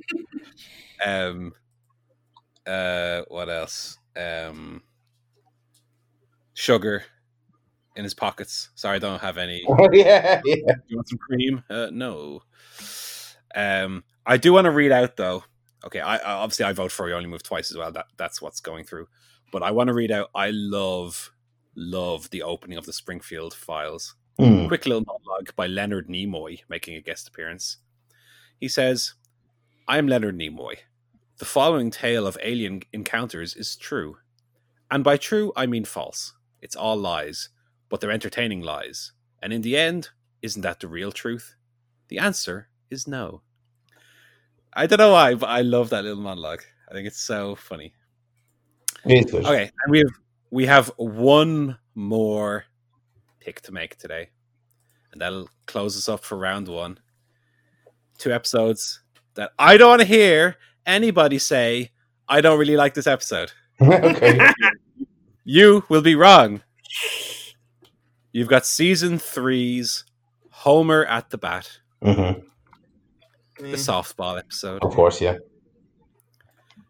going one on one with season four's Marge versus the monorail. Oh wow! Wow! Wow! Wow! Wow! Wow! Wee wow! Um. Um. There's no contest for me. This is a walk. This is a complete walkover. Marge versus A complete walkover. Marge versus the monorail is my favorite episode of all time. Okay, so we now know what all three of our favorites are. Unfortunately, Cape Fear was eliminated. Um, Yeah. in round one, but Um, Homer the Bat is, is very funny, but it's it's one of those early ones where it's still a bit kind of funky. You know what I mean? Like it's still. I think it was season four once they were really in their stride. right. So this is still one of those kind of older episodes, which I like. I like, like, but Marge versus the Monorail. Come on, it's got everything. It's got the story. It's got the jokes. It's got music. Ticks every box. He's got a strong Phil Hartman performance. Yeah. Yeah. Maybe his best. Monorail. It's Monorail. it's um. I tell you what, when, when you watch it knowing that Conan O'Brien wrote it, it's so Conan O'Brien-y Yeah. that it's mad. Um, I watched Homer to the Homer, excuse me, at the bat recently. I absolutely adore it. I love Homer at the bat. Um, even though it's like a celeb episode based around these these baseball players that I I don't know. I don't watch baseball. Obviously, I know you know you know your Jose Canseco's. Yeah. Oh, yeah. Do I know who uh, Mike Scioscia is? No. or Strawberry? No, I don't know any of these people. Are. But um, I I think it's so so good. Um, I love uh, Homer. Kids, tell tell tell me when he's finished scratching himself. Kids, we'll tell you. um, all the stuff that befalls the baseball players is great. Oh, he's fallen down the bottomless pit. He one's got gigantism. Uh, one gets arrested. Uh, a lot of unsolved mysteries in New York. um, the talking softball song parody of talking baseball at the end of it. I love as well. Will Mister Burns have done it? Um, now, as a big Conan O'Brien fan, I too have to go Marge versus the monorail. Yeah, I, I think I think that's the winner. I, I love the softball episode. I, I'm not even sure which I prefer of these two, but ha- happy to go with the monorail.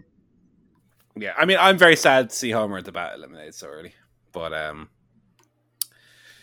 so it is. So uh, that's the end of round one. Let me give you a quick roundup of uh, the ones that made it through. By the way, you only move uh, twice is the number one ranked episode on the list. Marge versus the monorail is number three.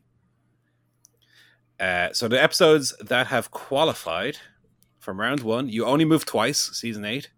The Way We Was, season two, Marge versus the Monorail, season four, Homer Goes to College, season five, Lisa the Vegetarian, season six, Homer Badman, season six, Duffless, season four, Lisa Substitute, season two, Boy Scouts in the Hood, season five, uh, the best episode of all time, A Star Burns, season six, King Size Homer, season seven, Bart of Darkness, season six, Homer the Great, season six, The Last Temptation of Homer, season five, Deep Space Homer season five, and Homer's Phobia season eight. And they are the episodes which we will uh, meet in the last 16 next week. Excellent. Uh, this has been a, this has been a fascinating uh, uh, bracket to see play out. Um, and yeah, well, yeah, I don't, I don't want to, you know, uh, foreshadow anything or give any bias going forward, but I will say, Marge versus the monorail and Stars Burns are on separate sides of the bracket. Ooh. So let's see where we end up. Also, uh, from the Springfield Files, uh, Marge, have you been drinking? Homer, no. Well, ten beers. Right, what's next? Uh, do you two have emails? Yes. yes, I've got an email. If you have it open, Joe. I have an email from Scott. He says, subject, now that you're a gamer, good afternoon, Joe. Now that you've become a gamer again, Have you taken a look at either of the new consoles? Have you decided to take the leap and get a second Switch so you and the wife don't have to share? I know that becomes an issue on games like Animal Crossing. Just curious if any of the new stuff has gotten your attention. Um, I haven't looked at the new consoles to be honest, Scott. I don't. I think the Switch is enough of an investment of my time, um, and and money as well. And plus, you know, any games that I really want to play are going to be on the Switch. I am not really interested in getting an Xbox or the PS six, seven, whatever it is, um, to play that kind of stuff. I don't think those games really appeal to me. I'm, you know, have a kind of a limited tastes when it comes to games. So the Switch is is enough for me. Uh, in terms of getting a second one, so that we don't have to share. Uh, we're not really sharing at the moment, to be honest. I've just been playing it for about three weeks. Uh, playing Odyssey, so um, no, I think that'll be fine. I don't, you know, there, there, are certain games that we'll play together, and when I've got a Mario game, I'll just hog it all. Um, yeah. he, he, goes on to say, as far as wrestling is concerned, do you think Jim Cornette and Ryback should do a podcast together? They could call no. it All the Bridges Burned, since neither one seems to be interested in being employed in wrestling again. Um, I, I mean, I would never consume any content from either of those people. Um, I, I, what I find so kind of unusual and bizarre is that people like that have enough of a following to kind of make money from it. Like, I kind of, right. it amazes me that someone like Ryback goes on to do a, a, podcast or whatever, and there's enough people willing to pay to, you know, or watch it to, to support the ads or whatever to, to make that worthwhile. I just, it, the mind boggles that these kind of nobodies who leave wrestling go on to do these things, and then people actually take an interest. I, I can't even get my head around it. So, uh, yeah, if they they should probably just um, get together and they can you know double double their um, audience. I uh, I did listen to the Ryback podcast for right. the first ten episodes so, uh, oh, because it started at a time. It's it started at a time where the the kind of expose podcasts were kind of vogue with the mm. CM Punk release. Right, right, right. And he didn't kind of do one big expose. He kind of stretched it out to like the first few episodes, and then it kind of got very boring and repetitive. So I, I kicked it uh, to the curb. Uh, never listened to anything Jim Cornette did. Don't care about Jim Cornette. I did like ten years ago. Mm. Got over it. I've always been more of a Conan man. Kick that to the curb as well. Soon enough. Yeah. Um, Although I find them a lot more intense, Jim Cornette. Scott also says um, he gives us a, a pick one. Um, okay. So we've got three actors. We've got Karl Urban, Tom oh. Hardy, and Michael Shannon. Hmm. So that's an interesting one. Karl Urban, of course, currently killing it in The Boys, as you've talked about. He was in Star Trek. Yeah with the Doctor in it. He was in Dredd. Oh, he was in Thor Ragnarok as well. Which was, was he? Yeah. Oh, I didn't know that. He was in The Lord of the Rings. Oh, pop these in the bin. he's had a good old. He's had a good old uh, career. stuff. I think not not enough for me that to be interested in, apart from Thor Ragnarok, which really yeah, that's like yeah, it's it's yeah. I don't think it's anything truly essential. I think we're we're looking at the other two. Yeah, Michael Shannon. He was in a lot of interesting stuff early on. He was in Groundhog Day. Um, yeah, he was. He was a WrestleMania kid in Groundhog Day. Yeah, I forgot about that. He was in Pearl Harbor. Uh, what? Van- Vanilla Sky, Eight Mile, Bad Boys Two. Um, I suppose, like before, before, um, before Boardwalk, he was kind of just a kind of a, a a character a actor, like yeah. yeah. secondary, like not even secondary man. He really was just a, a, a, character actor, kind of journeyman, and he still kind of is. He gets these big roles, but he still just kind of flits around doing weird indie shit, doesn't he? Yeah. Um, yeah, I mean, Boardwalk was kind of his coming out, and that he was excellent. He's incredible in that, absolutely.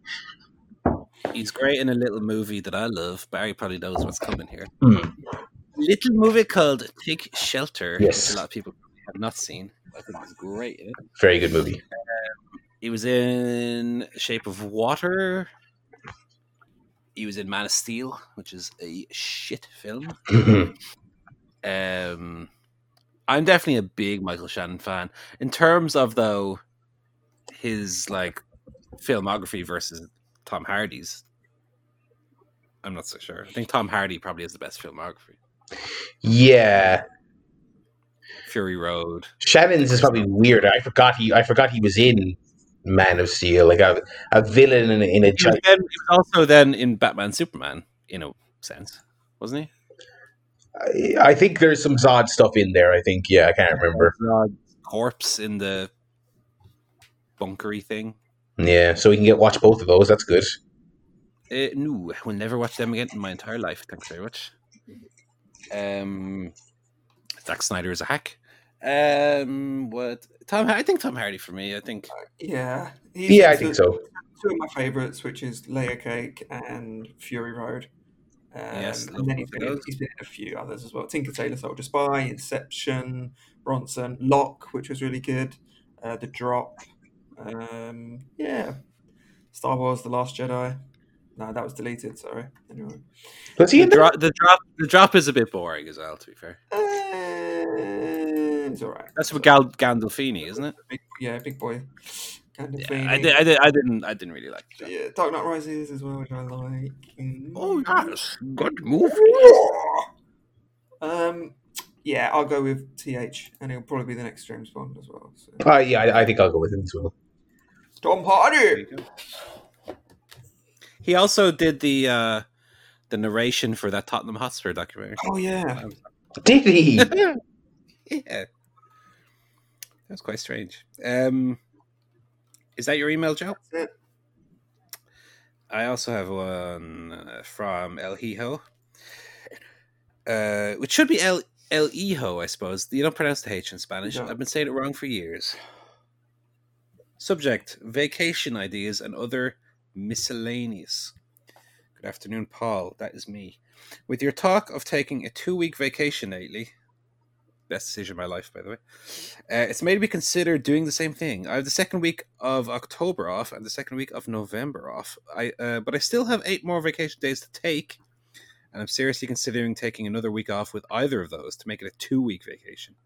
My question is: Do I try and find some place to get away for a day or two, or do I just stay home and clean the house in a way that I haven't been able to since the shutdown started, and I've been working 65, 75 hours a week? Hmm.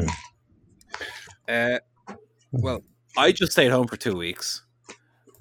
Did a little bit of cleaning, not too much. Just had a very lazy two weeks, which I thoroughly enjoyed. Um, Yeah, I think Scott strikes me as the type because I, I I did this recently. I think those this is a very adult stance to take, but those when you take a day off and you get the house in order, it's great. And it makes the remainder of your time off feel a lot better because you're like you've got a clean slate when it comes to the housework. It's fantastic.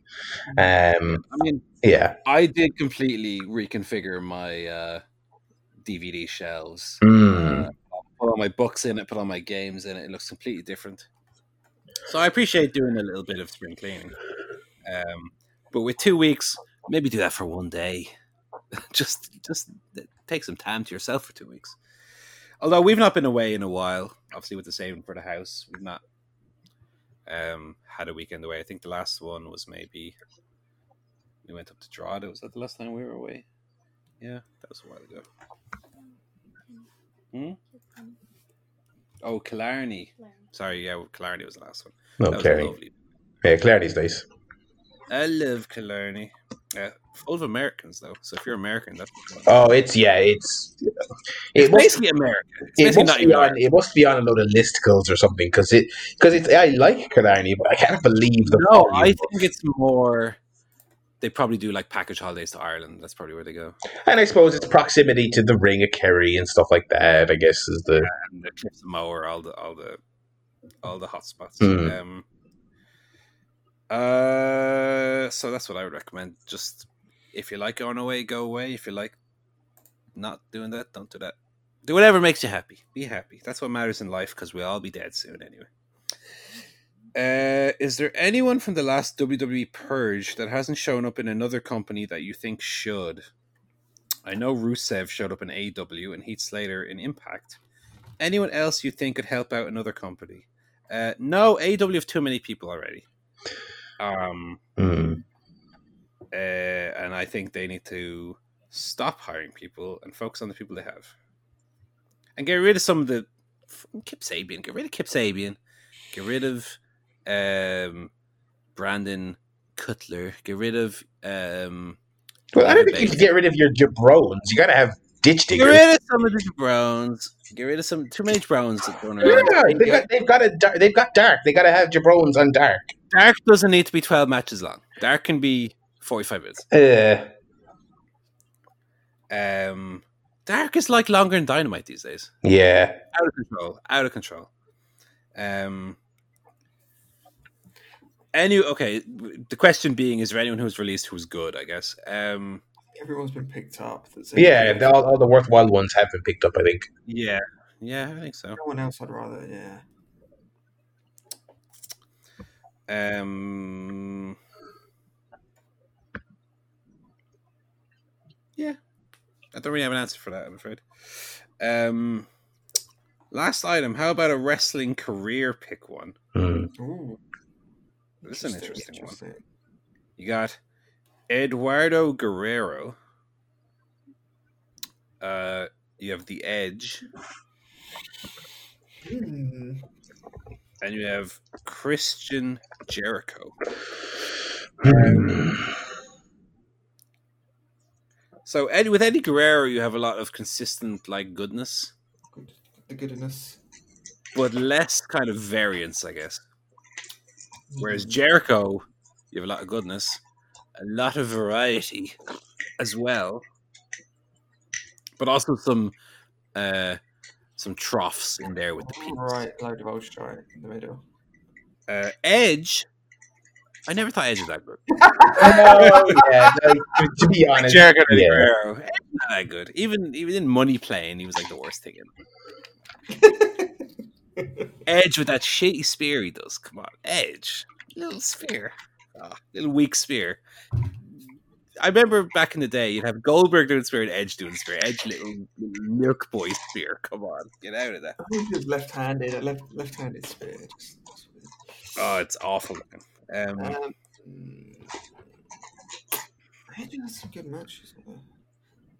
I'm tempted. I to- think- Jericho.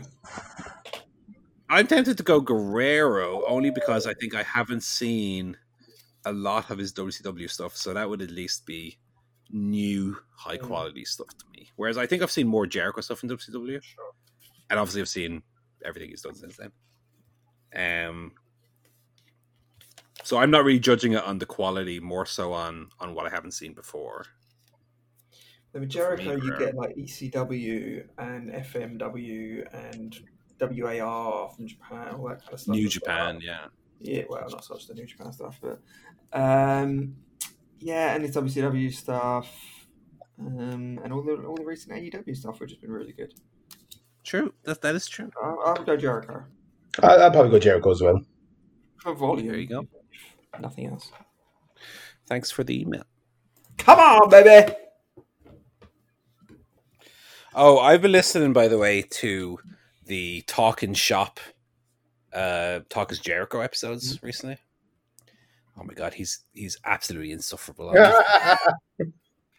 he's he's like the little uh, mate who got invited for one, and then next thing you know, he thinks he came up with the idea, and he's going, "Oh yeah!" every five seconds on it and screaming. Oh, he's so annoying. Good on good on the TV though. Good on the wrestling. Speaking of wrestling, have we got wrestling to talk about? Uh, I watched all three hours of Dynamite that were this week. I watched that late night thing they did. I did too. It was good. I liked it. Good. Yeah, it was alright. It kind of kind of washed over me a bit. Um I cuz I did I didn't go into it um with the understanding that it was it was kind of going to be like a, a AEW dark more so than an actual dynamite. I thought there'd maybe be um like a, ta- a talking segment of some kind. Yeah. the re- Yeah. It was just three matches. Um, I thought, what did I think? I thought the opening match and the closing matches were pretty good. I thought, I, and to give credit, I thought the women's match was pretty good as well. Mm. Though I thought, um, not to you know, bash on the easy target. I, th- I thought Brandy looked pretty rubbish still. Yeah. Um, but um, Overall, it was it was solid. I thought I, the the overall, was okay. I was surprised at the the result of the Sydal match, um, where Sydal was beaten by the Perfect Ten guy. Yeah, that that surprised me, but I, I, think I think the thing on that is, I suppose, realistically, he's kind of have to like, do you really want Evan Bourne coming in and being, um, like, even though I think Shawn Spears is older than him, like Matt Sydal's been like on telly for significantly longer than than than he has. I, I and when he lost that match, I was a bit surprised, and then it, actually that kind of makes sense for about the level you should probably have Sydal on. Um, strictly, Well, in, I just in mean in, in terms of that he was brought in as like the mystery guy in the battle royale. that's true. Yeah, that's Next, thing you yeah, listening to like he's not. This was his first Dynamite appearance. yeah. losing to again in his on, a, on the fake Dynamite. That was a bit surprising. Um, what was the first match? Scorpio Sky was he against? Ben Carter. Oh yes, this is my first time seeing him. He was pretty good. He's good. I enjoyed that match a lot. Yeah. Um, he got the COVID though. Um, um, Uh, I, I do love when British wrestlers come out with the um, Union Jack Titantron, and I just think of them as like, you know, the, the people on Twitter who have the Union Jack in their bio. uh, love Tottenham and my wife. Uh, Brexit now or never. oh dear. Uh, but yeah, what about the actual Dynamite? then? Dynamite What do we think of that? was was pretty good, but well, actually, the opening match was a fucking disaster. The um, the Rusev match. Oh yeah, God! When a show opens with Kip Sabian's music, you're just like, oh God. Mm. Yeah, that was that was pretty rough. That match. It was. Uh, Miro is like fucking the Hulk as well, He's gigantic. and um, yeah, Joe Janela's not very good. Yeah. Is, is the the gimmick as well. Um, before that match, though, how how good was Eddie Kingston at getting this thrown together match up and running? He's great. He's the man. You know. Sorry, that was after the match. Sorry, I'm getting mixed up. Yeah, he came, he came out like immediately after. Yeah.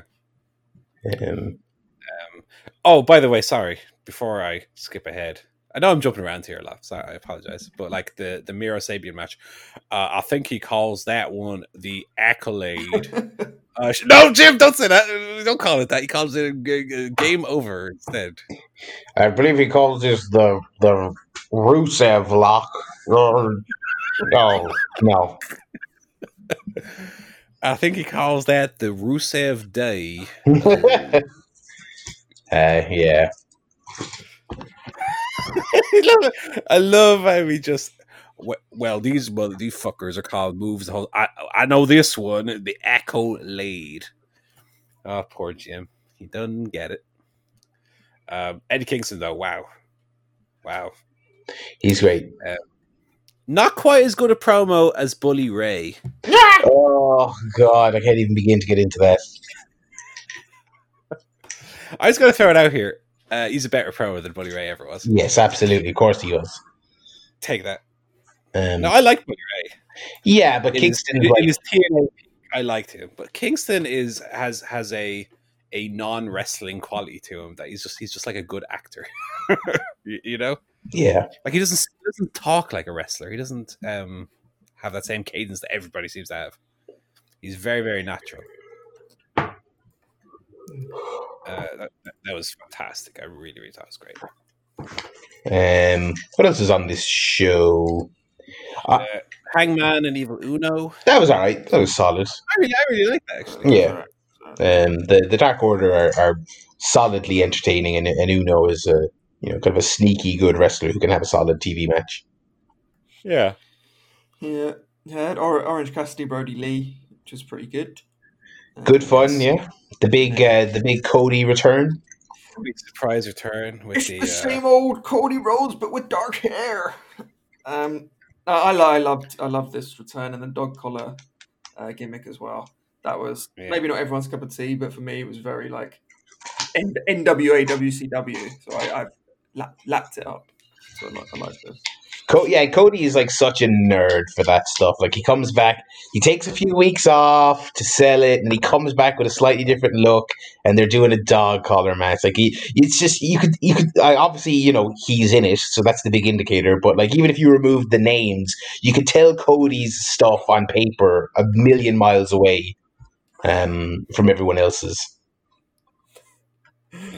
Um, yeah, had, you had um, Jericho with uh, Matt Hardy and the, and the private party, and I, I loved when Jericho came out and said, "No one gives a shit about your birthday." Yeah, I made me laugh so much. It was great.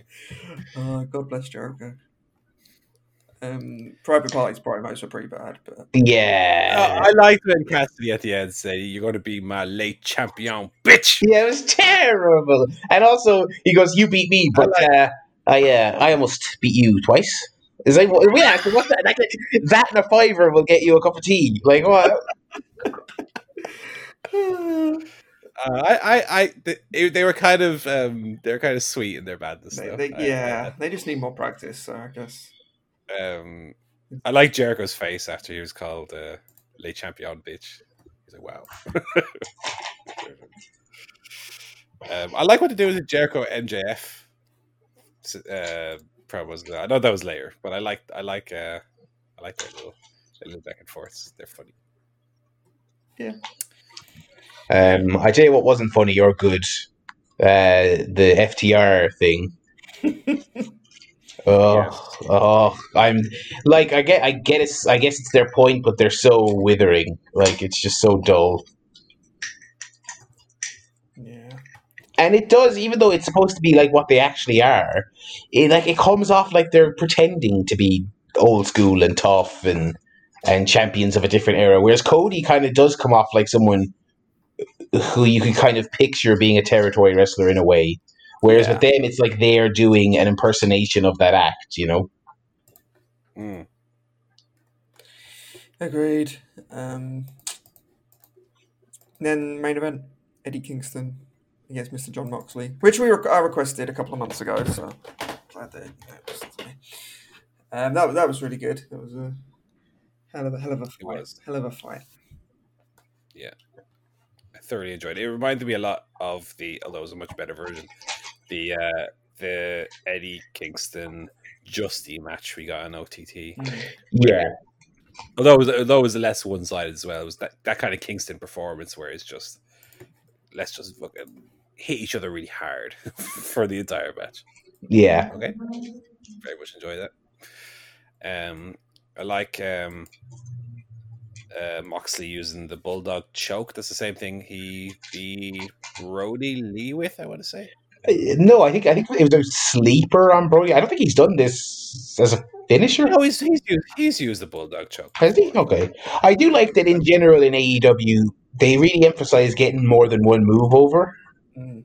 Yeah, because he beat Cage with the armbar as well. Yeah, and, and, and plus they'll every now and then they'll have a, a match just kind of end in a manner you didn't see coming. They did draws early on. I I love all that stuff because it it does feel like a lost art.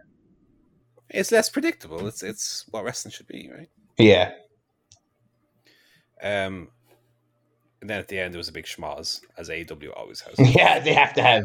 Nice big schnout Mazza. Um, So yeah, that's your that's your dynamite next week. Uh oh, they they announced a bunch of stuff. I can't remember what they announced, but in the in the coming weeks, they've got a Jericho celebration for thirty years, and then they have the anniversary episode of Dynamite with uh, Archer challenging Moxley if he is COVID free when that rolls around. yeah, that was very unfortunate. The the, the old COVID situation there. Yeah, Um, but yeah, and it's ongoing. It seems like there's been more WWE outbreaks. It seems like the Florida scene is really getting rocked by uh, by a lot of COVID problems. So yeah, there will be lots of chopping and changing in the coming weeks, folks. Get ready for it. Um, who's been watching the G1, lads? I have not watched a second of it. Me, I've watched all five days. It's the only New Japan I ever watched. Yeah. one. So again, as I, I covered the first two days last time, I am not going to go through in too much detail. I'll just point out some uh, some highlight matches that people might want to check out. Um, uh, day three. Well, let me just say, any match with Minoru Suzuki in it is an absolute treat and an absolute joy. Mm. Um, that man is a little treasure that we need to protect. Because the day he retires will be a very, very sad day. Uh, he's basically had the best match at every show he's been on. Maybe not, maybe not the most recent one, but I love the Suzuki matches. He's such a good seller. He's such a legitimate feeling performer. Uh, love his finish, love his look, love his music. He's kind of one of those all rounders who has it all. Um, what was good? Um, Jay White, uh, who I typically don't really like, he had a great match with Kota Ibushi on the third day. Um, from day four, um, Naito Zack Sabre Jr. was fantastic. I also love um, the Toru Yano matches. He's like the comedy Yeah. guy. He tries to win by uh, count out or low blows and roll up. He, he's very very funny. His matches actually are like a breath of fresh air from the constant, dead serious Japanese style. Um, I really liked Sanada Goto from day four as well. Uh, Kenta Juice Robinson, also very good. Um, and then from the one there today, um, Jay White Okada was a hell of a main event. Wow. Yeah. Shingo Takagi Ospreay as heavyweights, not as good as they were at light heavyweight, obviously. Oh yeah, I saw some clips. I didn't watch. it. I saw some clips of that, and I was like, "Eh, this, this, I, that was my favorite match last year." You know, didn't look like it was. It, it was a bit of a slow burner. Hmm. Um, it did build to a really good match. It's like last ten minutes, um, as opposed to the, the the famous one from last year, which was kind of balls to the wall for the entirety of it. Um, Kota Ibushi against Tomohiro Ishii was also a great match from today. Um, yeah, generally so far, I think it's been a strong G one. I don't think there's there's yet to be, you know, those f- those few blowaway matches you have. I think there's yet to be anything on that five star level, No.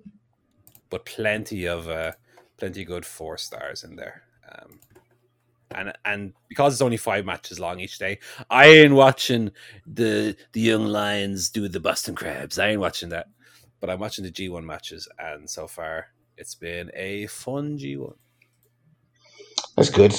Um, it is always a, uh, a, a it's always a, a, a great month. Uh, the old G one. Uh, yeah, so that's that's the wrestling we've watched. There is a pay per view tonight. You might you might have be surprised to learn Is it a TNA one? it is it is a World Wrestling Entertainment show. Uh, which we will not be running down here. But you know, people seem to be into the the Jey Uso Raymond Roman Reigns stuff, which is good. I've watched the odd clip here or there. Seems good, you know. Um, but but I, I cannot say I'll be bothering to watch uh, uh, tonight's show. No. Uh, yeah. So uh, with all that said, we might call it time there. Uh, We Mhm. will be back next week to chat more about uh, the various things we were chatting about this week. I'm sure we'll have a Paper Mario update. I'm sure we'll have more uh, more games. We may have more Nolan stuff. Who knows?